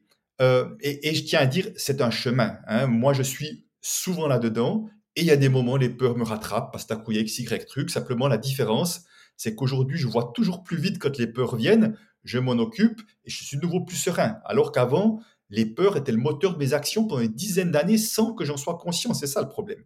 Alors que c'est pas qu'il n'y a plus de peur, on est des humains, mais simplement, quand les peurs arrivent, ok, je le vois, j'ai quelques, quelques outils pour euh, manière de faire pour pouvoir retrouver cette tranquillité, parce qu'au fond de moi, il y a de la tranquillité. C'est mon mental qui crée de l'agitation à travers les histoires qu'on se raconte. Il faut, je dois, machin, attention. Le mental crée de l'agitation, mais à un endroit plus profond, il y a quelque chose qui est beaucoup plus tranquille. Donc, c'est un chemin, je ne suis pas tout le temps le plus possible. C'est très bien, juste ça, euh, je, tiens à le redire. C'est vraiment bien ce que tu viens de dire que c'est pas parce qu'on a fait le chemin une fois qu'on n'aura pas à le refaire une deuxième, puis une troisième. C'est une évolution constante parce que ta situation personnelle, professionnelle, financière évolue et avec elle, ton rapport à l'argent évolue aussi. Donc c'est un, c'est un, du développement euh, et une évolution personnelle euh, constante et, et, toute sa vie. Je te laisse reprendre. Oui, absolument. Et tu sais, moi, si je n'avais pas pris conscience de mon rapport à l'argent je ne l'avais pas changé, je peux te garantir je serais millionnaire aujourd'hui, mais un millionnaire stressé. Un vrai millionnaire stressé parce que je ne devrais pas changer à cet endroit-là. Je suis toujours en train de faire mes comptes, mes trucs et de, calculer, etc. Donc, quand tu parles de relations saines et malsaines, j'aime pas utiliser ces mots-là parce qu'il y a quelque chose d'un peu, un peu brutal et j'ai envie de dire euh, plutôt de, de relation à l'argent qui est plutôt tranquille ou qui génère du stress plutôt. Voilà, parce que je veux dire, j'aimerais pas qu'on rentre dans quelque chose qui soit trop binaire en quelque sorte. Parce qu'une mmh. fois, mais c'est important, c'est important. Je, je sais, hein, et je sais très bien que ce que je dis là va choquer certains. Certains ne peuvent pas l'entendre pour l'instant, et je comprends très bien ça parce que moi, ce que je vous partage là maintenant, il y a eu une époque, je pense, j'aurais été incapable de l'entendre. Tu vois, je m'accrochais tellement à mon épargne, été incapable d'entendre que j'étais stressé intérieur, j'étais très insécure parce que ah ben, j'étais trop dans les peurs, si tu veux. Donc c'est pour ça que si vous avez tendance à, rejeter ce que je dis, c'est honnête. Voyez juste la part de vous qui n'a pas envie de l'entendre et c'est pas grave. Il hein. n'y a, rien. Je ne veux pas vous entendiez que vous devez faire comme je dis, pas du tout. Faites comme vous sentez que c'est bien. Mais simplement, si on reconnaît avec honnêteté euh, de se dire, ah ben, je suis comme assez stressé avec les questions d'argent, je vois bien que ça me prend comme un peu trop la tête et que finalement, euh, j'aimerais bien être un peu plus détaché de cette histoire-là. Donc pour moi, de voir effectivement euh, la manière de, je vais donner un exemple pour dire si, ma relation d'argent est plutôt tranquille ou pas. Un de mes amis euh, qui a fait des études avec moi, qui a un haut poste, etc., je, le vois très bien de son fonctionnement. Lui, c'est un écureuil qui épargne ça. Puis il, m'entend à la radio une fois, il m'écoute à la radio, puis il dit Ouais, c'est super, mais c'est comme incroyable qu'il y ait des gens doivent venir faire des ateliers avec toi. J'en reviens pas, tu vois. Et puis moi, je rigole, puis je dis euh, Écoute-toi, euh, François, si à la place d'avoir 100 000 d'épargne, tu avais 5 000 d'épargne, est-ce que tu penses que tu serais aussi serein? Il me dit Ah, ben non, pas du tout. Je dis Ben voilà bonne raison de faire un atelier avec moi. donc, euh, autrement dit, tu vois. Donc, c'est là qu'on a l'indicateur. Si je dois avoir quelque chose pour être bien, eh ben, ça veut dire que je suis pas encore aussi tranquille que ça, puis je suis encore un peu accroché à la chose. Mais que je dis à la chose, je parle de l'argent, comme ça pourrait être mes enfants, mon épouse. Il y a tellement de gens qui sont accrochés à leur travail, à leur travail de fonctionnaire, parce que ça me rassure d'être fonctionnaire, on peut pas me virer, etc. C'est exactement la même chose, tu vois. Mais simplement, je vois tellement de ces gens-là qui souffrent, qui n'ont aucun plaisir. Simplement, c'est leur peur qui fait qu'ils sont accrochés à cet endroit-là, et malheureusement, ça les empêche de vivre peut-être une vie un peu plus pleine, un peu plus joyeuse, qu'ils pourraient avoir s'ils arrivaient à lâcher ces peurs et faire peut-être une activité qui leur convient mieux. Donc c'est là qu'on voit que l'argent peut aussi être le truc qui nous empêche de nous déployer. Donc c'est vraiment se poser la question de se dire, si j'avais peut-être la moitié moins d'épargne, j'ai pas ci ou ça, est-ce que finalement je serais comme assez tranquille? Est-ce que je pourrais dormir sur deux oreilles de la même manière? Et si c'est pas le cas, je dis ben, peut-être quelque chose à aller voir, peut-être quelque chose à aller voir avec douceur, avec bienveillance, pas, il n'y a pas à être jugeant que soi-même. Il n'y a pas à dire c'est pas bien comme ça. Non, juste peut-être qu'il y a encore une partie de moi qui est un peu, euh, un peu insécure, un peu stressée, et peut-être ce serait bien d'aller la voir. Mais euh, est-ce que finalement, euh, le, cette peur, ce besoin d'argent pour la sécurité, est-ce que c'est véritablement un sujet matériel pour la majorité de gens parce que même ton ami qui avait peut-être 100 000 en banque qui se disait ah, avec 5 000 je serais pas serein pourtant il aurait peut-être la même euh, les mêmes revenus euh, même s'il épargne moins voilà sa sécurité financière n'est absolument pas euh, en danger ou en tout cas pas de manière significative. Est-ce que c'est pas aussi un sujet du regard des autres et du et du statut social qu'apporte l'argent? Parce que je, je, je, me dis même si je suis pas en danger financièrement j'aurais peur que de ne pas avoir d'argent ou peu d'argent ou peu d'épargne ou en tout cas euh, pas les peu de on, va dire euh, peu d'activités qui sont considérées comme euh, voilà des gens aisés on va dire. Peut-être que ce serait le regard des autres changerait les gens se diraient ah bah lui c'est c'est un paria c'est quelqu'un qui n'a peu qui a pas d'argent on n'a pas forcément envie de, traîner avec lui et même si les gens ne se disent ne se diraient pas ça moi j'aurais peur qu'ils se disent ça. Mmh mmh Hello c'est Charlie je me permets de faire une petite pause de quelques secondes pour te demander, si tu apprécies l'épisode, de penser à le noter 5 étoiles sur ta plateforme d'écoute. Ça m'aide énormément pour faire grandir le podcast et je t'en serai éternellement reconnaissant. Allez, on reprend l'épisode. Alors c'est intéressant ce que tu dis. Hein. Déjà deux choses. La première, c'est que la plupart du temps, on sait quand même pas le niveau d'épargne des uns et des autres. Hein. On est d'accord qu'on ne sait pas et que parfois, il y a peut-être des gens qui sont même endettés, qui mènent une belle vie, mais qui sont pleins dans les dettes hein, parce que justement, ils veulent faire croire que. Et, tu touches à deux choses importantes. La première, c'est qu'une des projections qu'on peut avoir, elle est plus encore présente aux États-Unis que chez nous, c'est ma valeur dépend de ce que je possède, autrement en termes d'argent ou de ce que je gagne, ou en termes de ce que possession, de belles voitures, de belles maisons, de trucs. Mais simplement, c'est aussi une projection. C'est le même principe. Si je n'arrive pas à me donner de la valeur pour qui je suis, je vais chercher à me valoriser par des titres, par des fonctions, par des possessions. Et c'est le même piège. Et simplement, ce que je vois chez les gens, c'est que il faut toujours le dernier modèle de ci. Dès qu'il y en a un autre qui a mieux, il faut avoir ça. Il y a une course dans l'avoir au détriment de l'être. Et je peux te dire, c'est impossible d'être heureux si on est là-dedans, parce qu'on est dans la préoccupation, on est dans une recherche d'image extérieure qui est une facette, une façade. Moi, je me souviens d'un ami que j'avais, il avait l'impression qu'il avait de la valeur uniquement parce qu'il mettait des habits de marque. Mais je voyais bien qu'intérieurement, il était très pauvre, dans le sens qu'il était très insécure. Tu vois, c'était un peu là. Et j'ai rien contre les habits de marque. Attention, hein, c'est pas du tout un problème. Mais si je pense que sans habits de marque, je n'ai pas de valeur, se dire que ma valeur, c'est ça. C'est pas à l'intérieur de moi. Alors que c'était un, long chemin pour moi aussi d'arriver à me donner de la valeur, puisque je disais j'étais très insécure et qu'un manque d'estime de, soi, quand on n'a pas d'estime de soi, c'est-à-dire qu'on se donne pas de valeur. Donc c'est pour ça que je me payais pas moi des habits de marque parce que je pensais que je méritais juste pas ça. Mais encore une fois, je peux être autant à l'aise que je porte des habits de marque ou des habits très simples qui sont pas connus. Si, je suis à l'aise avec l'un et l'autre, c'est que je suis détaché de cela. Et on parle souvent de liberté et beaucoup associe argent et liberté. Simplement, ce que je dis sans cesse, c'est que la plus grande prison que nous avons tous, c'est la peur du regard des autres.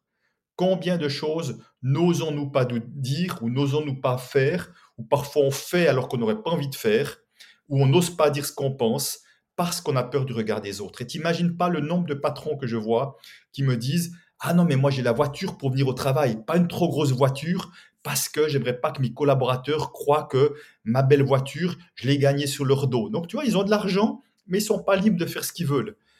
et en France, en particulier, il y a cette expression vivons heureux, vivons cachés euh, que j'entends souvent, qui fait que même quand on a des signaux de richesse, beaucoup le cachent et le disent, même en famille. Moi, j'ai sans arrêt des gens qui disent on m'a toujours dit pas montrer aux gens si on a de l'argent, pas dire qu'on allait au club med de vacances, des trucs comme ça qui se racontent. Donc, tu vois, ces préoccupations du regard des autres, on n'est pas vraiment libre. Au fond, la vraie liberté, c'est comment je peux être qui je suis, me montrer tel que je veux me montrer, quel que soit ce que les gens pensent. Parce qu'effectivement, si, si, des gens pensent que tu es quelqu'un de bien parce que tu as d'argent, tu es quelqu'un qui n'est pas bien parce que tu n'as pas d'argent, eh ben, euh, moi, je suis un peu interpellé par leur manière. Parce que moi, j'aime voir des gens avec des grands cœurs, j'aime voir des gens qui sont généreux, qui sont joyeux de leur vie. Et on peut avoir de l'argent, être très joyeux et généreux, on peut pas avoir d'argent, être joyeux et généreux aussi. La générosité se montrera différemment qu'avec de l'argent, mais au fond, si, si on m'apprécie pour des choses extérieures, se dire qu'on m'apprécie pas pour qui je suis.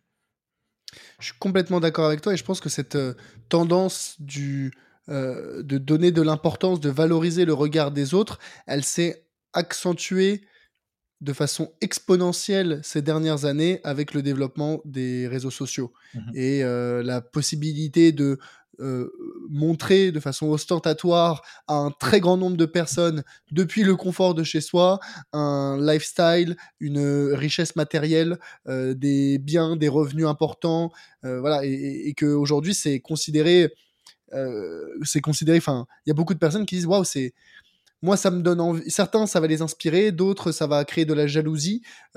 mais aujourd'hui, je pense qu'il y a beaucoup de personnes sur euh, Instagram et, ces réseaux sociaux où c'est euh, bah, le propre de montrer finalement euh, qui on est. Et, ces personnes-là, souvent, sont définies par les vêtements qu'ils portent, par les voitures qu'ils conduisent, par les appartements dans lesquels ils habitent, par les lieux dans lesquels ils partent en vacances.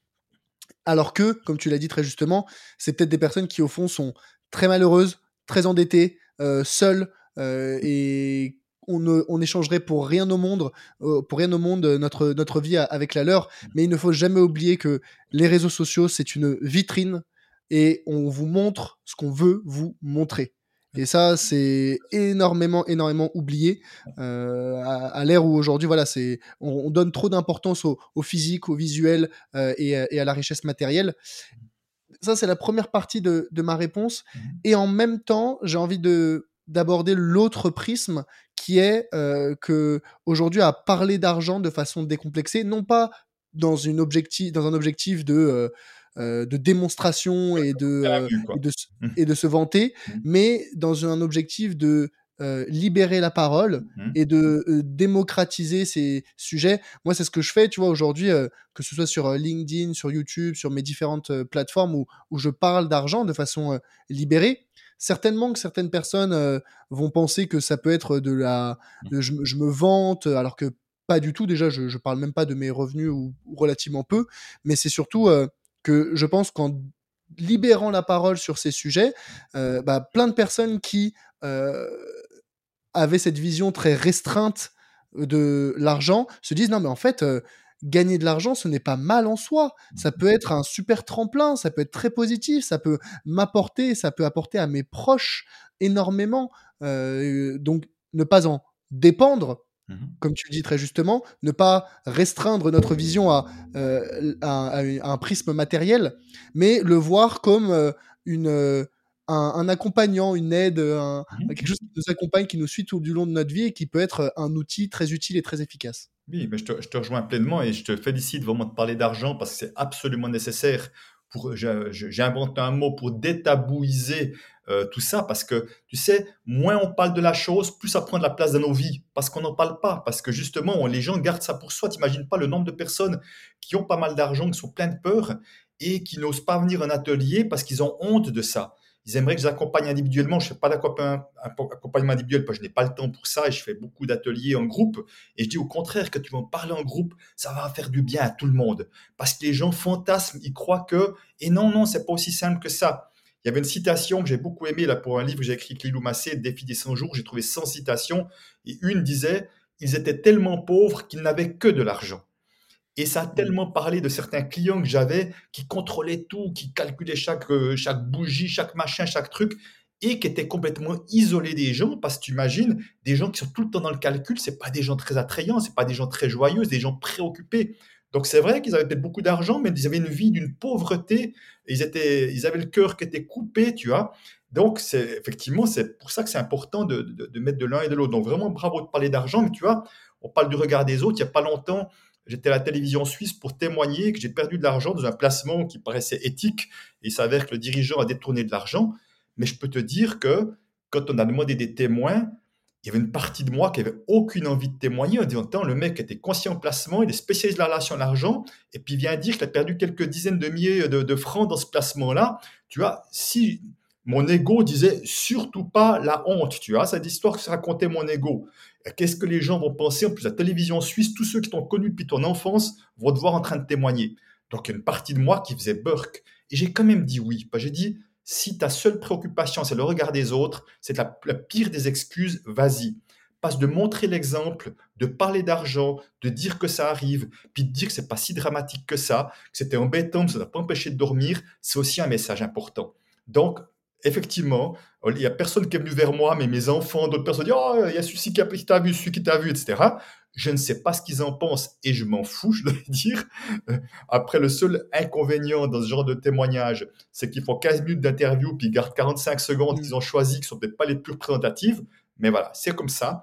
Mais ça m'a demandé, oui, un petit effort, un moment de dire Ok, le regard des autres, c'est pas grave. De toute façon, quoi que tu fasses, les gens pensent toujours ce qu'ils veulent de toi mais oser te montrer vulnérable, oser montrer l'exemple, c'est aussi ça mon job, de dire oui, oui, ben oui, même en expert la relation à l'argent, ça m'arrivait de me planter et je vais apprendre de ça. Je vais voir ce que ça dit de moi. Je vais voir ce que je n'ai pas vu. Je vais essayer de devenir un peu plus intelligent, un peu plus avisé, un peu plus intuitif, peut-être sur les peut-être les signaux que j'ai eus. Donc c'est aussi ça qui fait. C'est pour ça que je te dis merci de parler d'argent. C'est important de le faire. Mais c'est, tu, vois, je pense que la conscience générale du grand public, elle, elle évolue euh, avec le temps, avec les années, avec les, la technologie aussi. Là, on parlait des réseaux sociaux euh, à l'instant. Je pense que ça a grandement influencé la vision qu'ont euh, les jeunes et les moins jeunes de l'argent et de la place que ça doit avoir dans, dans notre vie. mais en même temps, je pense qu'il y a beaucoup de personnes qui se sentent aujourd'hui angoissées angoissé vis-à-vis de l'argent. On parle de, on a parlé du, de la peur de manquer. et pourtant, je vois ça aujourd'hui chez des jeunes qui ne travaillent même pas encore, qui sont censés être encore en études, au lycée, dans les études supérieures, et qui pensent déjà à demain, à la retraite, et qui sont angoissés existentiellement par ce sujet-là. Qu'est-ce que tu leur dis à ces jeunes? Ouais, je sais, je vois, je vois des témoignages comme ça et ça m'attriste, hein, j'ai envie de dire, ça m'attriste parce que je, je trouve que qu'il y a beaucoup trop de gens qui pensent, qui, pensent uniquement à leur retraite et puis que c'est comme s'il y avait un sacerdoce à vivre jusqu'au moment de la retraite. Et c'est quand même intéressant de voir que euh, il y a un nombre de gens qui décèdent dans les 12 mois après la retraite qui est juste phénoménal, tellement ils ont tendu sur la corde et la corde pète euh, à ce moment-là, donc ils profitent même jamais de tout ce qu'ils ont mis de côté. Euh, ben, moi j'ai envie de leur dire que la vie c'est aujourd'hui et puis surtout, ben, je suis en train d'écrire un livre pour l'argent et les adolescents, parce que je pense que c'est important de partir sur des bonnes bases aussi. Et, euh, et au fond, la priorité, parce que la priorité, ça doit être faire, faire un métier qu'on aime. Parce qu'on va faire des dizaines d'années dans un métier comme ça. Euh, donc, on n'est on n'est pas venu sur Terre pour s'emmerder. On n'est pas venu sur Terre pour être stressé. On est venu sur Terre pour vivre pleinement sa vie et puis faire quelque chose qu'on aime. Parce que moi, j'ai une croyance très simple c'est que plus on sera nombreux à faire ce qu'on aime, mieux notre société se portera. Et je crois qu'on est tous la même chose. On aime bien avoir affaire à des gens qui ont le sourire en face, qui sont passionnés par ce qu'ils font, enthousiastes, plutôt que des gens qui tirent la gueule. Donc, le meilleur moyen pour ça, c'est de faire ça. Simplement, c'est un choix parce qu'à un moment donné, et, encore une fois, il n'y a pas de jugement, parce j'étais là-dedans pendant longtemps, c'est que si mon argent est plus important que ma vie, ça veut dire que je ne me donne pas beaucoup d'importance. Tu vois, parce que, et quand je dis mon argent, évidemment, c'est ce que représente mon argent en l'occurrence, tu vois? Si ma sécurité financière est plus importante que ma vie, c'est que, eh ben, à un moment donné, je risque bien de passer à côté de ma vie aussi, euh, comme j'aurais pu en partie le faire. Alors, attendons-nous, hein, dans la banque, j'ai des moments où j'ai beaucoup aimé, il y a des choses que j'ai beaucoup aimé, mais il y a des choses que j'ai eu horreur et que j'ai beaucoup souffert à la fin aussi d'être contrôlé, d'être cadenassé, d'avoir de, de plus de sens dans ce que je faisais euh, parce qu'on voulait toujours plus. J'étais vraiment dans le, dans le truc, tu vois, comme toutes les multinationales, à mon avis, qui est on fait de l'argent pour de l'argent, mais on n'est mmh. pas là pour être au service du client en priorité et l'argent est la conséquence. Aujourd'hui, c'est clairement ça. Moi, je suis focalisé sur ma contribution, sur mon impact pour mes clients et l'argent devient la conséquence de ce que je fais. Et oui, j'ai envie de gagner beaucoup d'argent parce que ça sera un signal que j'amène des super services, puis il y a plein de gens qui sont contents qui viennent vers moi, mais c'est pas mon but en soi, tu vois. Je dis, ce sera juste la super conséquence et ça me rend joyeux à cette idée-là parce que je trouve que l'argent permet de faire des choses formidables, y compris de soutenir des autres, de soutenir des projets à travers du crowdfunding ou des prêts participatifs, des financements participatifs. Je trouve ça merveilleux ce que notre argent peut faire aujourd'hui. Euh, voilà, je me suis un peu emballé, je sais plus quelle était la question de départ. Non, non, mais si, si, non, mais c'était, c'était, clair. Ce que tu disais aux jeunes, euh, ce que tu recommandes euh, aux jeunes, de, enfin voilà. Mais là, tu as, soulevé un point fondamental. Tu disais, oui, c'est en créant de la valeur, c'est en apportant autour de moi, c'est en contribuant à la société, en, en apportant, voilà, mes, mes connaissances, mes méthodes, mes conseils que je me rémunère finalement. Alors, t'es pas tu, tu, tu, tu, manges pas avec des merci, mais ça, c'est sous-estimer à quel point quand on donne beaucoup, on reçoit beaucoup. Et ça, moi, je le vois à mon échelle avec la création de contenu. tu vois, mon activité de conseiller en investissement et de gestion de patrimoine, je l'alimente, entre guillemets, avec mes, ma création de contenu qui est gratuite. 95% de ce que je propose et de ce que je transmets et de ce que j'enseigne, c'est gratuit. Et en fait, les gens ne se rendent pas compte que c'est en, en, donnant beaucoup que l'on reçoit beaucoup. Et trop de personnes veulent recevoir avant de donner, ou bien ne donnent pas assez et attendent de recevoir beaucoup. non, ça marche pas comme ça. C'est vraiment, il faut au début euh, donner progressivement. Je pense que tu vois, toi, es au début aussi, enfin, tu, tu devais euh, avoir beaucoup de choses à transmettre et finalement euh, pas être énormément rémunéré sur ce, sur mmh. ce sujet-là, mais c'est venu avec le temps, avec ton expertise, avec ta visibilité, avec le bouche à oreille et, et progressivement, c'est les, les intérêts composés pour rester dans le, dans le thème de la finance qui font, qui font leur petit bout de chemin. Et le, et le, le premier point que tu avais mentionné, c'était sur l'importance de trouver un job qu'on aime. Mmh. Et ça, je tiens à le réitérer parce que euh, quand j'étais, avant de devenir conseiller en investissement, j'étais consultant dans un cabinet de conseil. Euh, j'étais pas passionné par ce que je faisais. Je faisais des très gros horaires, beaucoup de pression, beaucoup de travail. Euh, et je voyais ce job comme un tremplin pour plus tard. Et tu l'as dit, on est toujours en train de courir derrière, courir derrière l'argent, courir derrière un statut, courir derrière une situation, courir derrière des relations. Et en fait, la vie, c'est un, c'est un tapis, c'est un tapis roulant. Mmh. On n'a jamais, on n'arrive jamais au bout. Mmh. On n'arrive jamais, jamais, jamais au bout. Et donc, tu vois, toutes les personnes qui parlent de d'être de vivre de manière extrêmement frugale. Hein, euh, voilà, c'est un certain mouvement, je sais pas si tu mmh. connais Fire, euh, de, manière, de vivre de manière très très très frugale pour ensuite profiter euh, demain, dans 15, dans 20 ans et prendre une retraite anticipée. Tout ce concept de retraite anticipée, pour moi, il est erroné et j'ai pas, même si je sais que t'aimes pas le mot, pour moi, il est malsain. Parce que la retraite n'est pas un objectif sain. Ce qui est sain, c'est pour moi la validité ou en tout cas l'appréciation qu'on a, le, bonheur qu'on a, l'épanouissement qu'on a à se lever chaque matin, chaque avec quelques guillemets, mais chaque matin en se disant ce que je fais, mon job actuellement, il me plaît. Et aujourd'hui, je suis convaincu, j'ai la conviction euh, tu vois, euh, ton activité actuelle, je pense que ça, je suis même convaincu, ça n'existait pas. Ça c'était, ces, personnes t'auraient dit il y, a, il y, a, 30 ans, 50 ans, euh, les gens t'auraient dit bah, c'est quoi ton activité Tu peux pas en vivre. Mmh. Aujourd'hui, j'ai la conviction, on peut vivre de euh, n'importe quoi mmh. tant qu'on en est passionné et que euh, c'est, on a la capacité à communiquer cette passion que ce soit à travers Internet, que ce soit à travers des conférences, que ce soit à travers euh, du bouche à oreille, il faut être capable de communiquer cette passion et à partir de ce moment-là, on peut euh, trouver et créer le job qu'on aime et être passionné euh, et vivre de manière confortable au quotidien sans avoir à courir après une retraite qui, comme tu l'as dit, peut-être se terminera plus tôt que prévu pour certains. Oui, mais je, te, rejoins pleinement hein, sur ce côté j'ai un, de mes potes, je ne sais pas si tu connais le podcast, s'appelle Histoire d'argent, euh, de Fabrice Florent, voilà, c'est un de mes amis. Mhm. Et, euh, et c'est vrai qu'il y a des fois des histoires, je pense à un jeune qui, qui, qui, déjà à 20 ans économisait tout pour pouvoir prendre sa retraite à 35-40 ans. Je me dis, mais c'est quoi cette image de la vie, quoi? Au fond, ça veut dire que quand on fait un métier qu'on aime, comme tu as cette chance-là aujourd'hui chez cette chance, quand je dis chance, c'est encore relatif, parce qu'on a fait aussi ce qu'il fallait pour ça, évidemment. Mais à un moment donné, moi, il n'y a pas un lundi, je me dis, merde, je dois aller travailler. Ça n'existe plus depuis 13 ans que moi, ça me passionne. J'ai 63 ans aujourd'hui, mais j'ai des projets pour au moins 15 ans parce que on n'arrête pas de faire des choses qu'on aime. On peut changer le rythme, évidemment. Je peux modifier le rythme. Je peux dire, tiens, l'année prochaine, cette année, je n'ai fait beaucoup. J'ai beaucoup voyagé, c'est génial, mais trop à mon goût. L'année prochaine, j'ai dit, je vais tester autre chose. C'est une semaine d'arrêt chaque mois où je ferai ce que j'ai envie, vacances, rester à la maison, bricoler, marcher en montagne, je ne sais quoi. Mais voilà, ben, je vais changer le rythme parce que c'est vrai qu'à mon âge, je vois que je, le rythme est peut-être un peu trop intense parfois pour moi. Mais il n'y a pas l'idée de dire j'ai un certain âge, je dois arrêter ce que je fais alors que j'aime ce que je fais. Ça n'a pas de sens. Donc mmh la, retraite pour moi est un faux problème. C'est que le jour où les gens aiment ce qu'ils font, on arrêtera de parler de retraite. On parlera juste de changer de rythme. Alors tant qu'on parle de retraite, c'est parce qu'il y a beaucoup trop de gens qui s'emmerdent et c'est malheureux. C'est un faux problème encore une fois. Mettons des conditions en place pour que des gens puissent avoir des activités qu'ils aiment, accompagnons-les, accompagnons-les à les communiquer, parce que comme tu dis, faire quelque chose qu'on aime, c'est bien, mais encore faut-il faire connaître, savoir communiquer, expliquer en quoi c'est important pour les gens, et contribuer à quelque chose de positif, mais ça amène tellement de bonheur, euh, ça amène tellement de bonheur.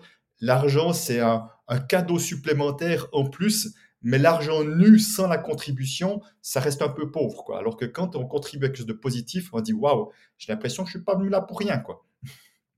Et, donc, comment euh, passer d'un d'un rapport euh, peut-être plus frileux euh, mmh.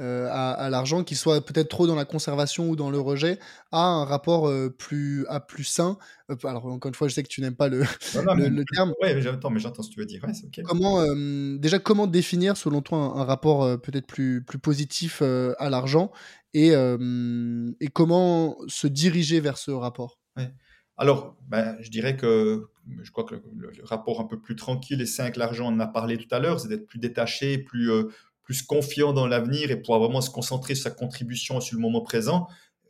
Par contre, pour arriver là, ça demande un certain chemin euh, qui est plus ou moins rapide. Il y a pas mal de jeunes aujourd'hui, tu sais, je trouve, qui sont euh, beaucoup plus détachés, en tout cas de la génération de mes enfants, il y a pas mal d'entrepreneurs, des jeunes des entrepreneurs dans, le bâtiment et autres, qui bossent à 80, 60%, qui, sont, qui vont euh, faire du ski quand il fait beau, et, ils ont une sorte de, ok, on gagne moins, mais ça me va parce que on a envie de vivre notre vie maintenant, tu vois. Euh, de ma, côté de ma fille aussi, ok, son mari travaille moins parce qu'il a envie de passer du temps avec ses enfants. On voit beaucoup plus ça, et d'ailleurs on voit beaucoup plus les jeunes sont de moins en moins casables dans les entreprises traditionnelles qui n'ont pas compris qu'ils avaient, ils avaient une philosophie de vie qui était différente. Parce que moi, dans, mon projet, tu entres dans un métier, tu finis, tu prends ta retraite un jour, c'était comme ça à mon époque. Mais aujourd'hui, c'est plus comme ça, je vais dire, et c'est au mieux. Donc, on voit qu'il y a une sorte de détachement par rapport au modèle qui était proposé. Puis je dis, ce modèle, je veux plus parce que ce que je vois de vous, c'est pas ça, c'est pas ça qui m'inspire. Donc, je suis très content de ça. Donc, ça va dans ce sens-là. Et pour répondre à ta question, ben, à un moment donné, si on se rend compte que son rapport à l'argent n'est pas aussi bon que possible, ben, ça demande de s'en occuper. Alors bon, ben, j'ai écrit mon livre Ce que l'argent dit de vous, euh, permet déjà, je crois, beaucoup de prise de conscience, il y a des exercices de transformation. Si j'ai créé des ateliers, c'est aussi pour accompagner les gens de manière un peu personnalisée, en tout cas, et travailler avec l'énergie du groupe également pour avancer tous ensemble. Euh, je veux dire, Peut-être qu'on peut faire des choses par soi-même. Moi, je n'ai pas été capable, euh, mais certaines personnes me disent, en tout cas, en ayant lu mon livre, que ça a beaucoup changé de choses. Donc, euh, c'est très bien si des gens peuvent le faire par eux-mêmes. Ou des fois, juste m'avoir entendu aux conférences pour certains, ça a permis des grands pas. Euh, donc, je suis très heureux aussi. Le livre que j'ai écrit avec Lilou Massé s'appelle Le défi des 100 jours. C'est un livre d'exercice sur 100 jours sans exercice aussi. Et, mais ça demande, ça demande la discipline, ça demande de s'y mettre chaque jour et on a des retours qui sont tout à fait surprenants aussi. Mais euh, voilà, il y a plein de gens qui vont pas au bout, qui arrêtent au bout d'un moment parce qu'on sait ce que c'est que la discipline et de s'engager à faire quelque chose, c'est pas aussi simple que ça. Donc voilà, donc euh, il y, a des, il y, a des chemins qui sont faits. Évidemment, certainement qu'il y a d'autres personnes qui ont d'autres approches qui le font aussi, mais je connais pas forcément. Donc, je ne vais pas vous attendiez que c'est que par moi que ça peut se faire. Il y a certainement plein d'autres manières de le faire. Mais en tout cas, ça demande, quand il y a un thème, ça demande de s'occuper de ce thème-là. Voilà, on ne peut pas mettre ça de côté. Dès le moment où on voit que c'est un problème, si on n'en fait rien, ça restera un problème. Et c'est quoi alors peut-être euh, la, la première marche à poser selon toi pas, Peut-être pas les, les 100 marches, les 100 jours, mais, c'est quoi peut-être la, la, la, première marche que pourraient faire euh, là aujourd'hui euh, celles et ceux qui nous écoutent et qui se disent bah, j'ai envie de j'ai envie de au moins commencer à, à, m'y intéresser? Moi, moi, je pense que ça commence par de l'observation. C'est-à-dire que ce serait bien peut-être d'avoir un carnet. Et puis, on, a affaire à des histoires d'argent plein de fois sur une journée. Hein, quand je vais faire des courses alimentaires ou si je vais manger au restaurant, euh, si je reçois une facture à la maison, si je dois faire un paiement, si je dois, négocier avec un client un prix. Voilà, ce matin, quelqu'un qui m'appelait pour me faire venir en conférence. Ben voilà, moi, ça travaille mon rapport à l'argent. Qu'est-ce que je lui demander comme prix? Je n'ai pas de prix qui sont figés. Ça se discute et tout. Donc, euh, on a affaire à plein de fois l'argent au cours de la journée. Et c'est important d'observer comment je me comporte. Euh, moi, je prends un exemple. Quand j'allais au restaurant, la première colonne que je regardais, en général, c'est la colonne du prix à l'époque. Ça parlait bien de ma peur de manquer, tu vois, avant de voir qu'est-ce qui me ferait envie de manger. Parce que c'est comme logique, hein, je veux dire, qu'est-ce qui me ferait envie de manger, c'est qu'est-ce qui est pas trop cher. Ok, allez, pourquoi pas, je mange ça aujourd'hui. Mais si je m'écoutais, c'était pas forcément mon choix numéro un, tu vois. Donc, toutes ces observations-là fait qu'on va commencer à voir un petit peu comment se comporte, à quel moment on a des pensées, des récurrentes qui sont des pensées plutôt de peur. Donc, notez ces choses-là pendant quelques temps pour mieux comprendre votre fonctionnement. Quand on discute d'argent couple, moi que je voyais mon épouse revenir avec des sacs, avec des sacs d'habits, oh, ça me stressait. Je me dis pas possible, j'ai tellement d'habits dans l'armoire. Tu vois, j'avais l'histoire que je me racontais qui parle encore de moi alors qu'elle était somme toute plutôt raisonnable, mon épouse. Mais quand on a peur de manquer, l'autre dépense toujours trop pour nous. Hein, je peux te dire, ça c'est à peu près un principe. Et ce qui fait que l'argent dans les couples est un vrai gros thème également, compliqué aussi. Donc, commencer par s'observer pour voir un peu là où ça se passe, là où j'ai des, tendances à vouloir dépenser de l'argent. Pourquoi j'ai envie de dépenser de l'argent à ce moment-là? Dans quel état intérieur je suis qui fait que moi, j'ai pu observer qu'à des moments, j'avais comme une sorte d'envie de dépense alors dans un supermarché, alors d'autres moments, dans le même supermarché, zéro envie. Je me dis, mais qu'est-ce qui se passe? Qu'est-ce qui fait que là, j'ai envie de, de, sauter sur le premier truc alors que là, j'ai zéro envie? Ça montre bien qu'il y a quelque chose qui se passe en moi et j'ai vraiment pu voir que dans mon exemple, soit j'étais mal dans mes baskets et que j'avais envie de compenser ça par un achat, et entendons-nous, hein, c'est jamais un achat qui font qu'on va venir bien dans ses baskets, mais c'est encore un leurre, ou ça peut être des sucreries, des machins, hein, un peu, voilà. Ou parfois, j'ai vu que quand j'étais euphorique, j'ai vécu des trucs tellement génial, c'est comme j'avais envie de me, lâcher, de me laisser aller, de, de, de, le marquer par un truc, tu vois. Et mmh que ça peut être deux états différents, mais ça peut avoir le même résultat. C'est peut-être d'acheter des choses qui ne sont pas nécessaires et qui, voilà, que c'est juste une sorte d'impulsion.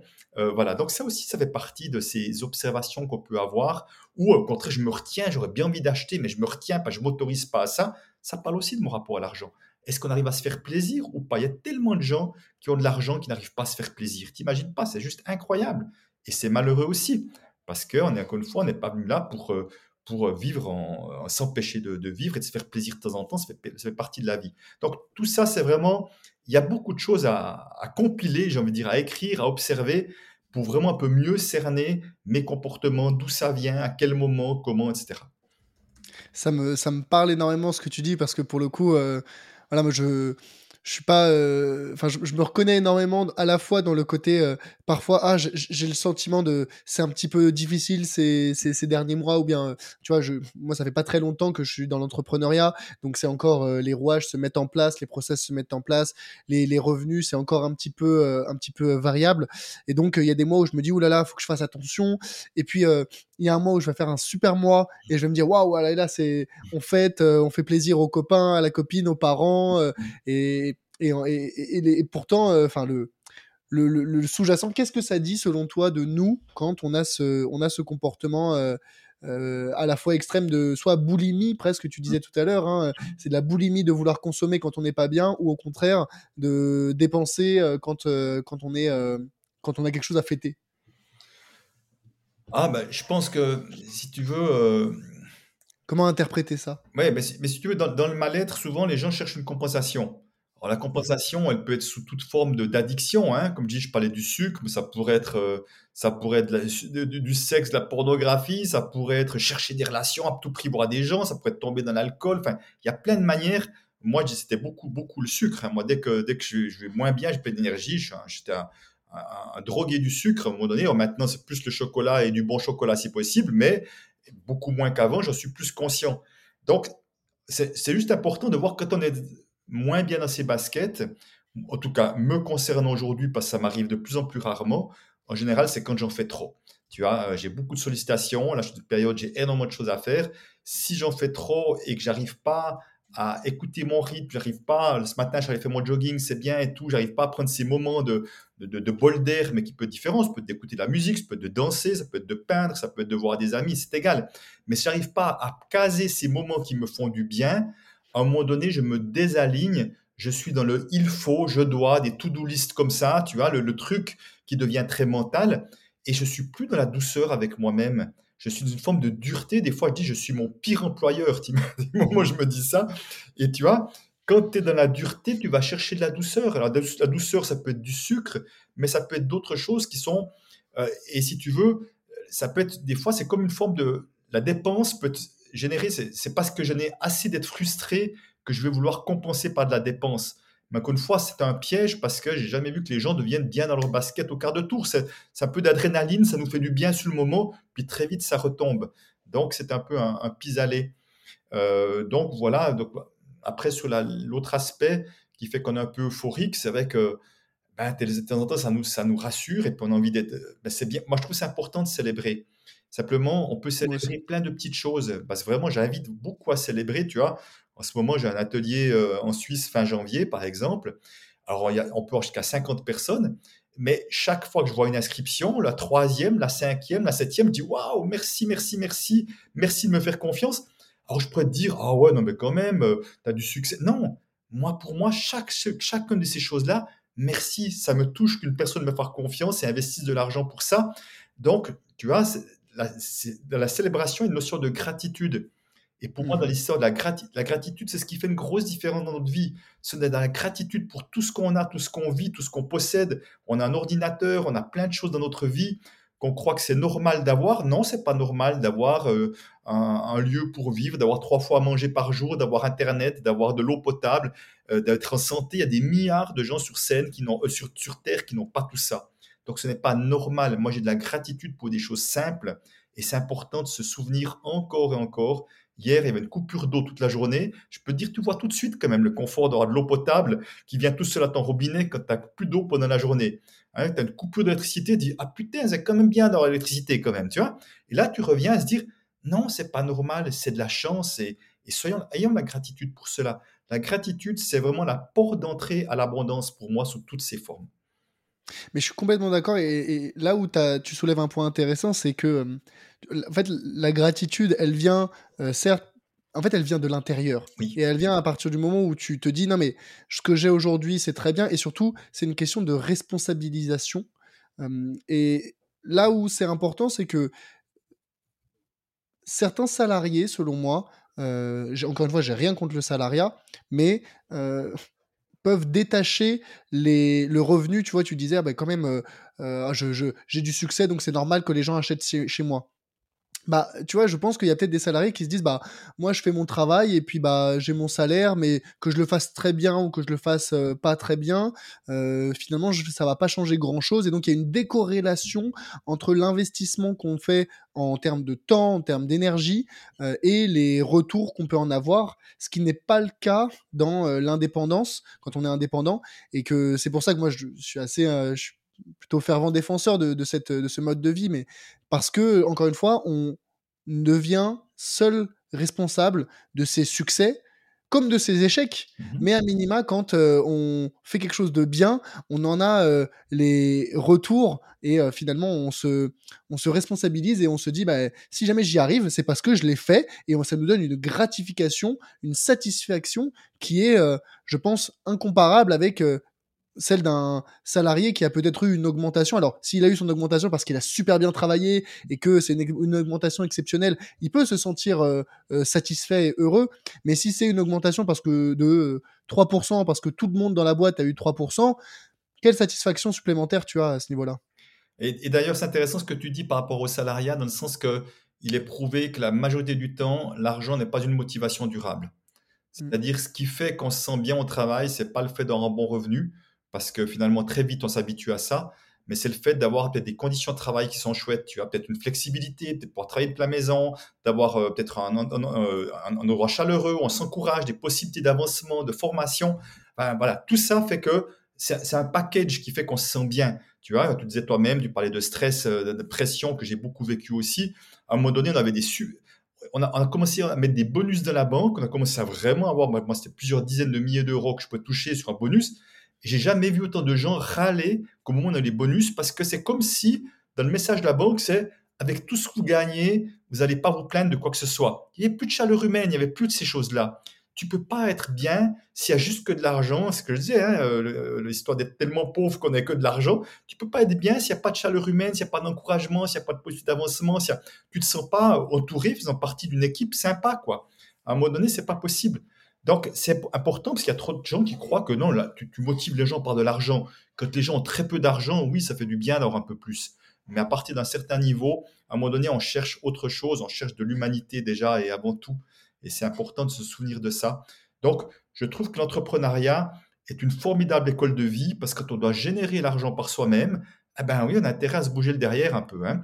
On a intérêt à apprendre. Et moi, je trouve que j'apprends tellement, tellement de choses. Chaque fois qu'il y a des difficultés, je me dis, OK, Christian, qu'est-ce qui fait que tu attires ce genre de choses? Qu'est-ce qui fait que tu vis ça? Qu'est-ce que tu as à comprendre?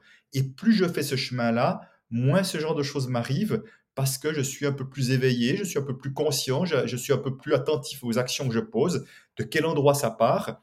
Et tu parlais tout à l'heure de haut et de bas. Et c'est un des pièges que je vois, c'est que beaucoup d'entrepreneurs disaient Ah, mais je n'ai ras le bol de ces hauts et ces bas. Mais c'est la vie. La vie, c'est quoi? C'est on inspire et on expire. C'est une chose et c'est l'inverse. C'est une chose. Tu vois, c'est comme si on rejetait la vie, qu'on voulait que ce soit linéaire. La linéaire, c'est quand on est mort en général. Il se passe plus rien à un moment donné. Mais tu sais, moi, je, vais avoir mon fin janvier, j'ai mon lancement annuel, ma formation sur Internet. C'est mon gros morceau. Ça représente 30 à 50 de mes revenus annuels, suivant les années. Ben oui, potentiellement, si ça se passe bien, j'aurai des revenus une bonne partie de l'année. Si ça se passe pas bien, il va falloir que je génère des revenus ailleurs. Est-ce que ça va bien se passer? Je n'en sais rien. Et c'est même pas la question. Je verrai, je vais donner mon maximum. Il se passera ce qui se passera et je vais faire avec ça. C'est pas la fin du monde, ça se passe pas bien. Ça se passe bien, je serai très content. Je vais me mettre dans la bonne énergie, par contre, pour donner un maximum de chance. Ça, c'est mon job à moi et ma bonne énergie, je peux te dire, quels que soient les résultats, parce que quand ça dure 10 jours, puis beaucoup de 4-5 jours, tu n'as pas les résultats, je peux te dire, tu as intérêt à travailler ton mindset, tu as intérêt à être capable de garder la bonne énergie jusqu'au dernier moment, parce qu'au dernier moment, tout peut basculer. Donc, c'est ça l'expérience de vie, c'est ça la vie, en fait.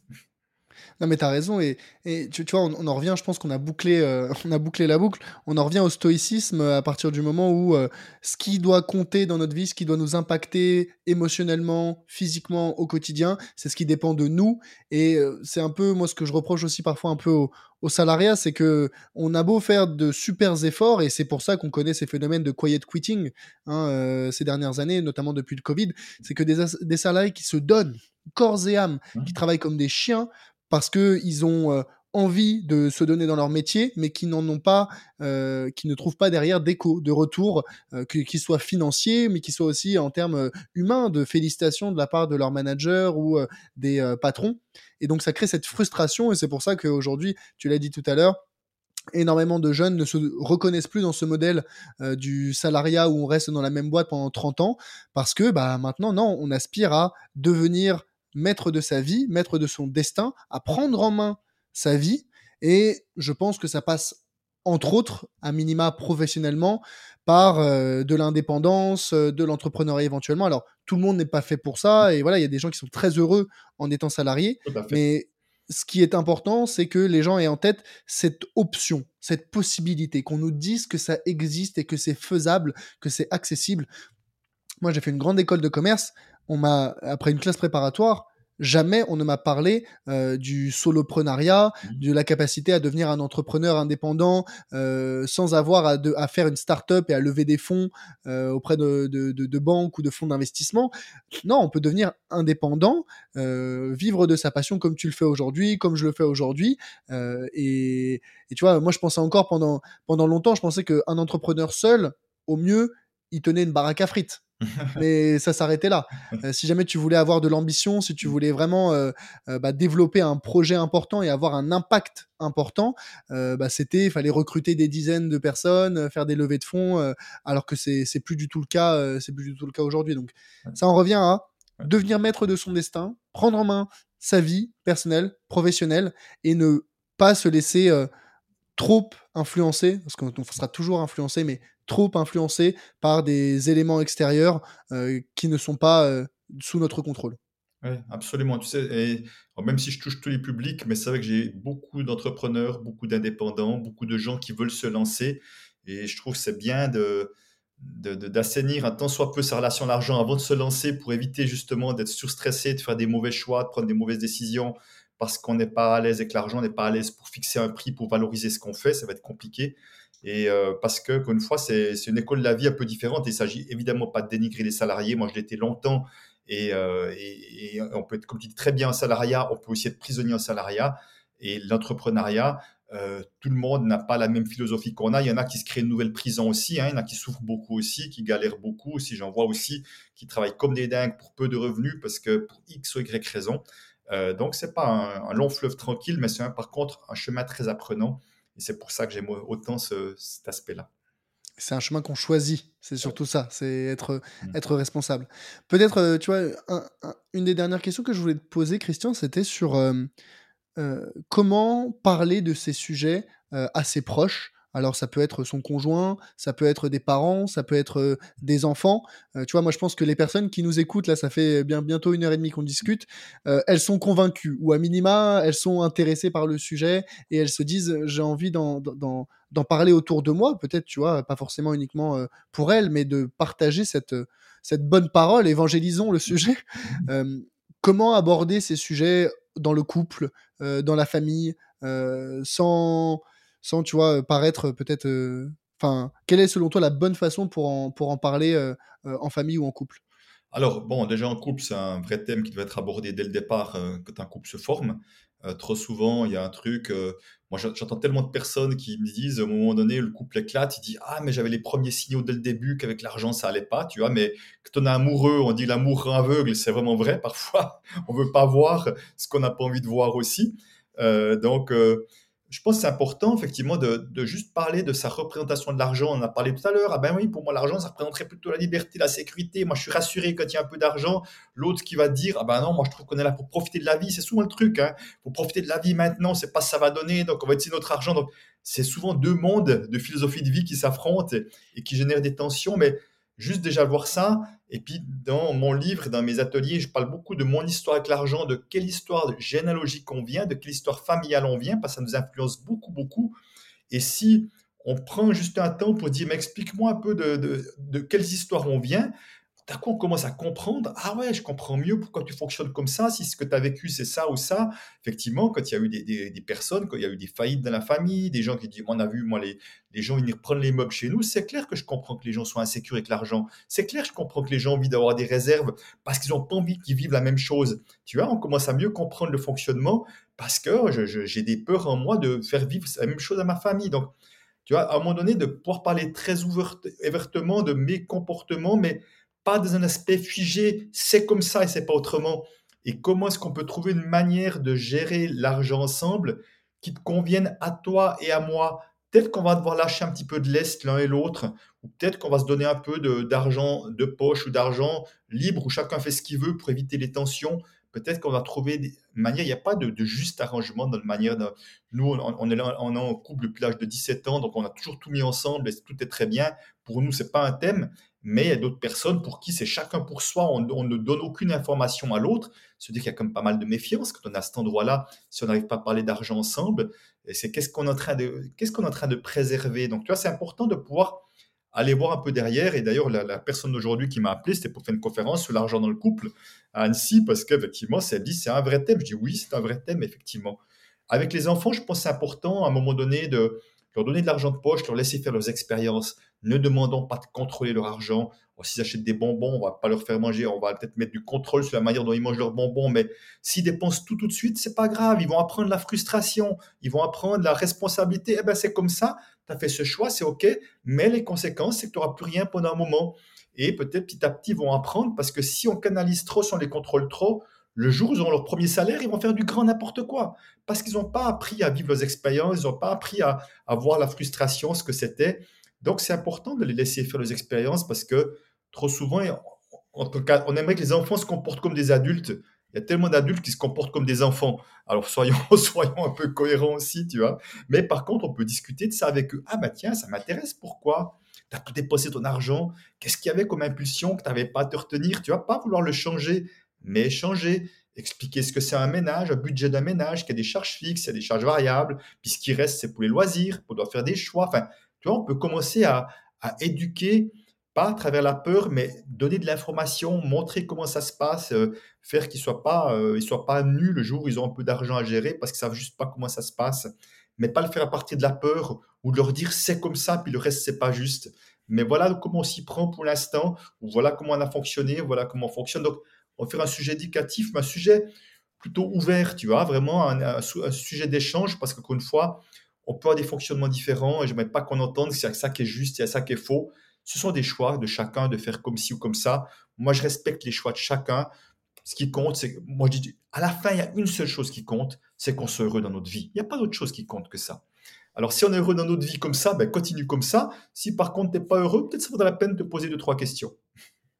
Non, mais tu as raison, et c'est vrai que en parler ouvertement aux, enfants, en fait, ces sujets-là, je pense que tout le monde. Euh, va y trouver son compte. Il y a à boire et à manger. Mmh. Soit on le fait pour soi, mmh. parce que c'est un sujet sur lequel, euh, à la base, on est, avec lequel on est un peu euh, en conflit, et donc on peut le faire pour une paix intérieure. Soit on peut le faire pour une euh, stabilité et on va dire des rapports sociaux avec des proches, des amis plus sains, plus stables. Mmh. Soit si on le fait pas pour les autres, on peut même le faire pour bah, notre descendance et les enfants. Et c'est vrai que d'expérience, les enfants qui ont un rapport à l'argent compliqué, ça vient des parents. Soit parce que les parents eux-mêmes ont un rapport à l'argent compliqué, mmh. soit parce qu'il n'y a justement pas eu ce dialogue euh, et cette éducation autour de l'argent. Si les parents font de l'argent un sujet tabou, pour les enfants, l'argent sera un sujet tabou. Et on l'a vu et on en a parlé, on a expliqué pourquoi. Faire de l'argent un sujet tabou, c'est la meilleure façon de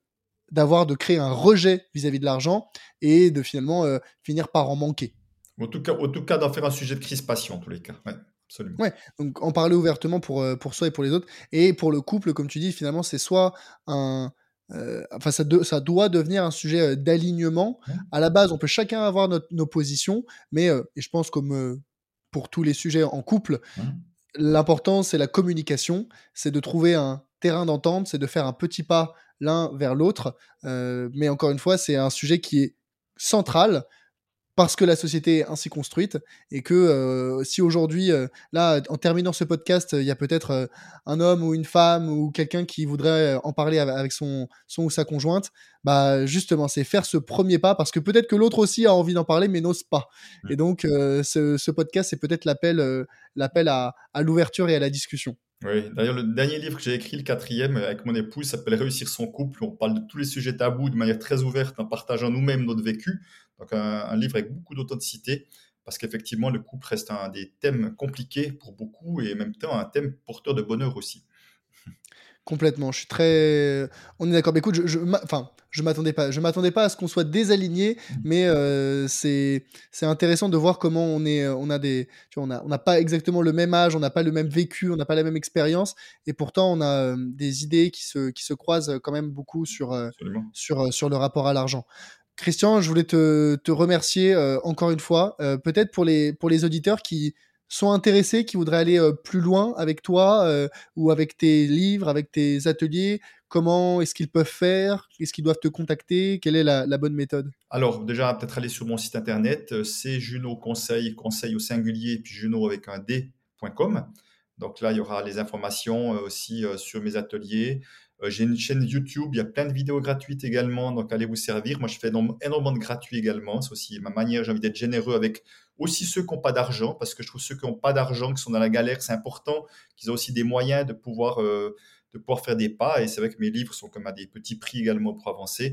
Donc euh, voilà, on me trouve sur les réseaux sociaux également. Donc voilà, il y aura, il y aura moyen, ceux qui voudront me trouver, me trouveront sans problème. Génial, merci, euh, merci Christian. Peut-être la, dernière question que je voulais te poser, que je pose à, tous mes invités, c'est est-ce que tu as une, une, suggestion pour un futur invité sur le podcast? Ah ben, je pense que euh, on parlait tout à l'heure de Fabrice Florent euh, qui euh, interroge beaucoup de gens sur leur relation à l'argent. Ça peut être intéressant qu'il en parle aussi parce qu'il a vécu aussi des galères financières, il a vécu des choses et puis surtout il voit tellement de choses à travers ses interviews. C'est assez passionnant ce que les, les gens partagent tout ça. Donc ça pourrait être une idée. Fabrice Florent, c'est ça? Oui, c'est bien, c'est ça, Histoire d'argent. Super, bah écoute, euh, je me le note et peut-être euh, on le verra prochainement euh, sur, dans le grand bain. Encore merci beaucoup Christian pour, pour ton intervention et, et bah, peut-être à bientôt. Merci Charles, merci pour ce que tu fais, à bientôt. Si cet épisode avec Christian Junot vous a plu, je vous recommande chaudement cet épisode avec Xavier Delmas de la chaîne Zone Bourse, avec qui on a également abordé ce sujet du rapport à l'argent et de la liberté financière.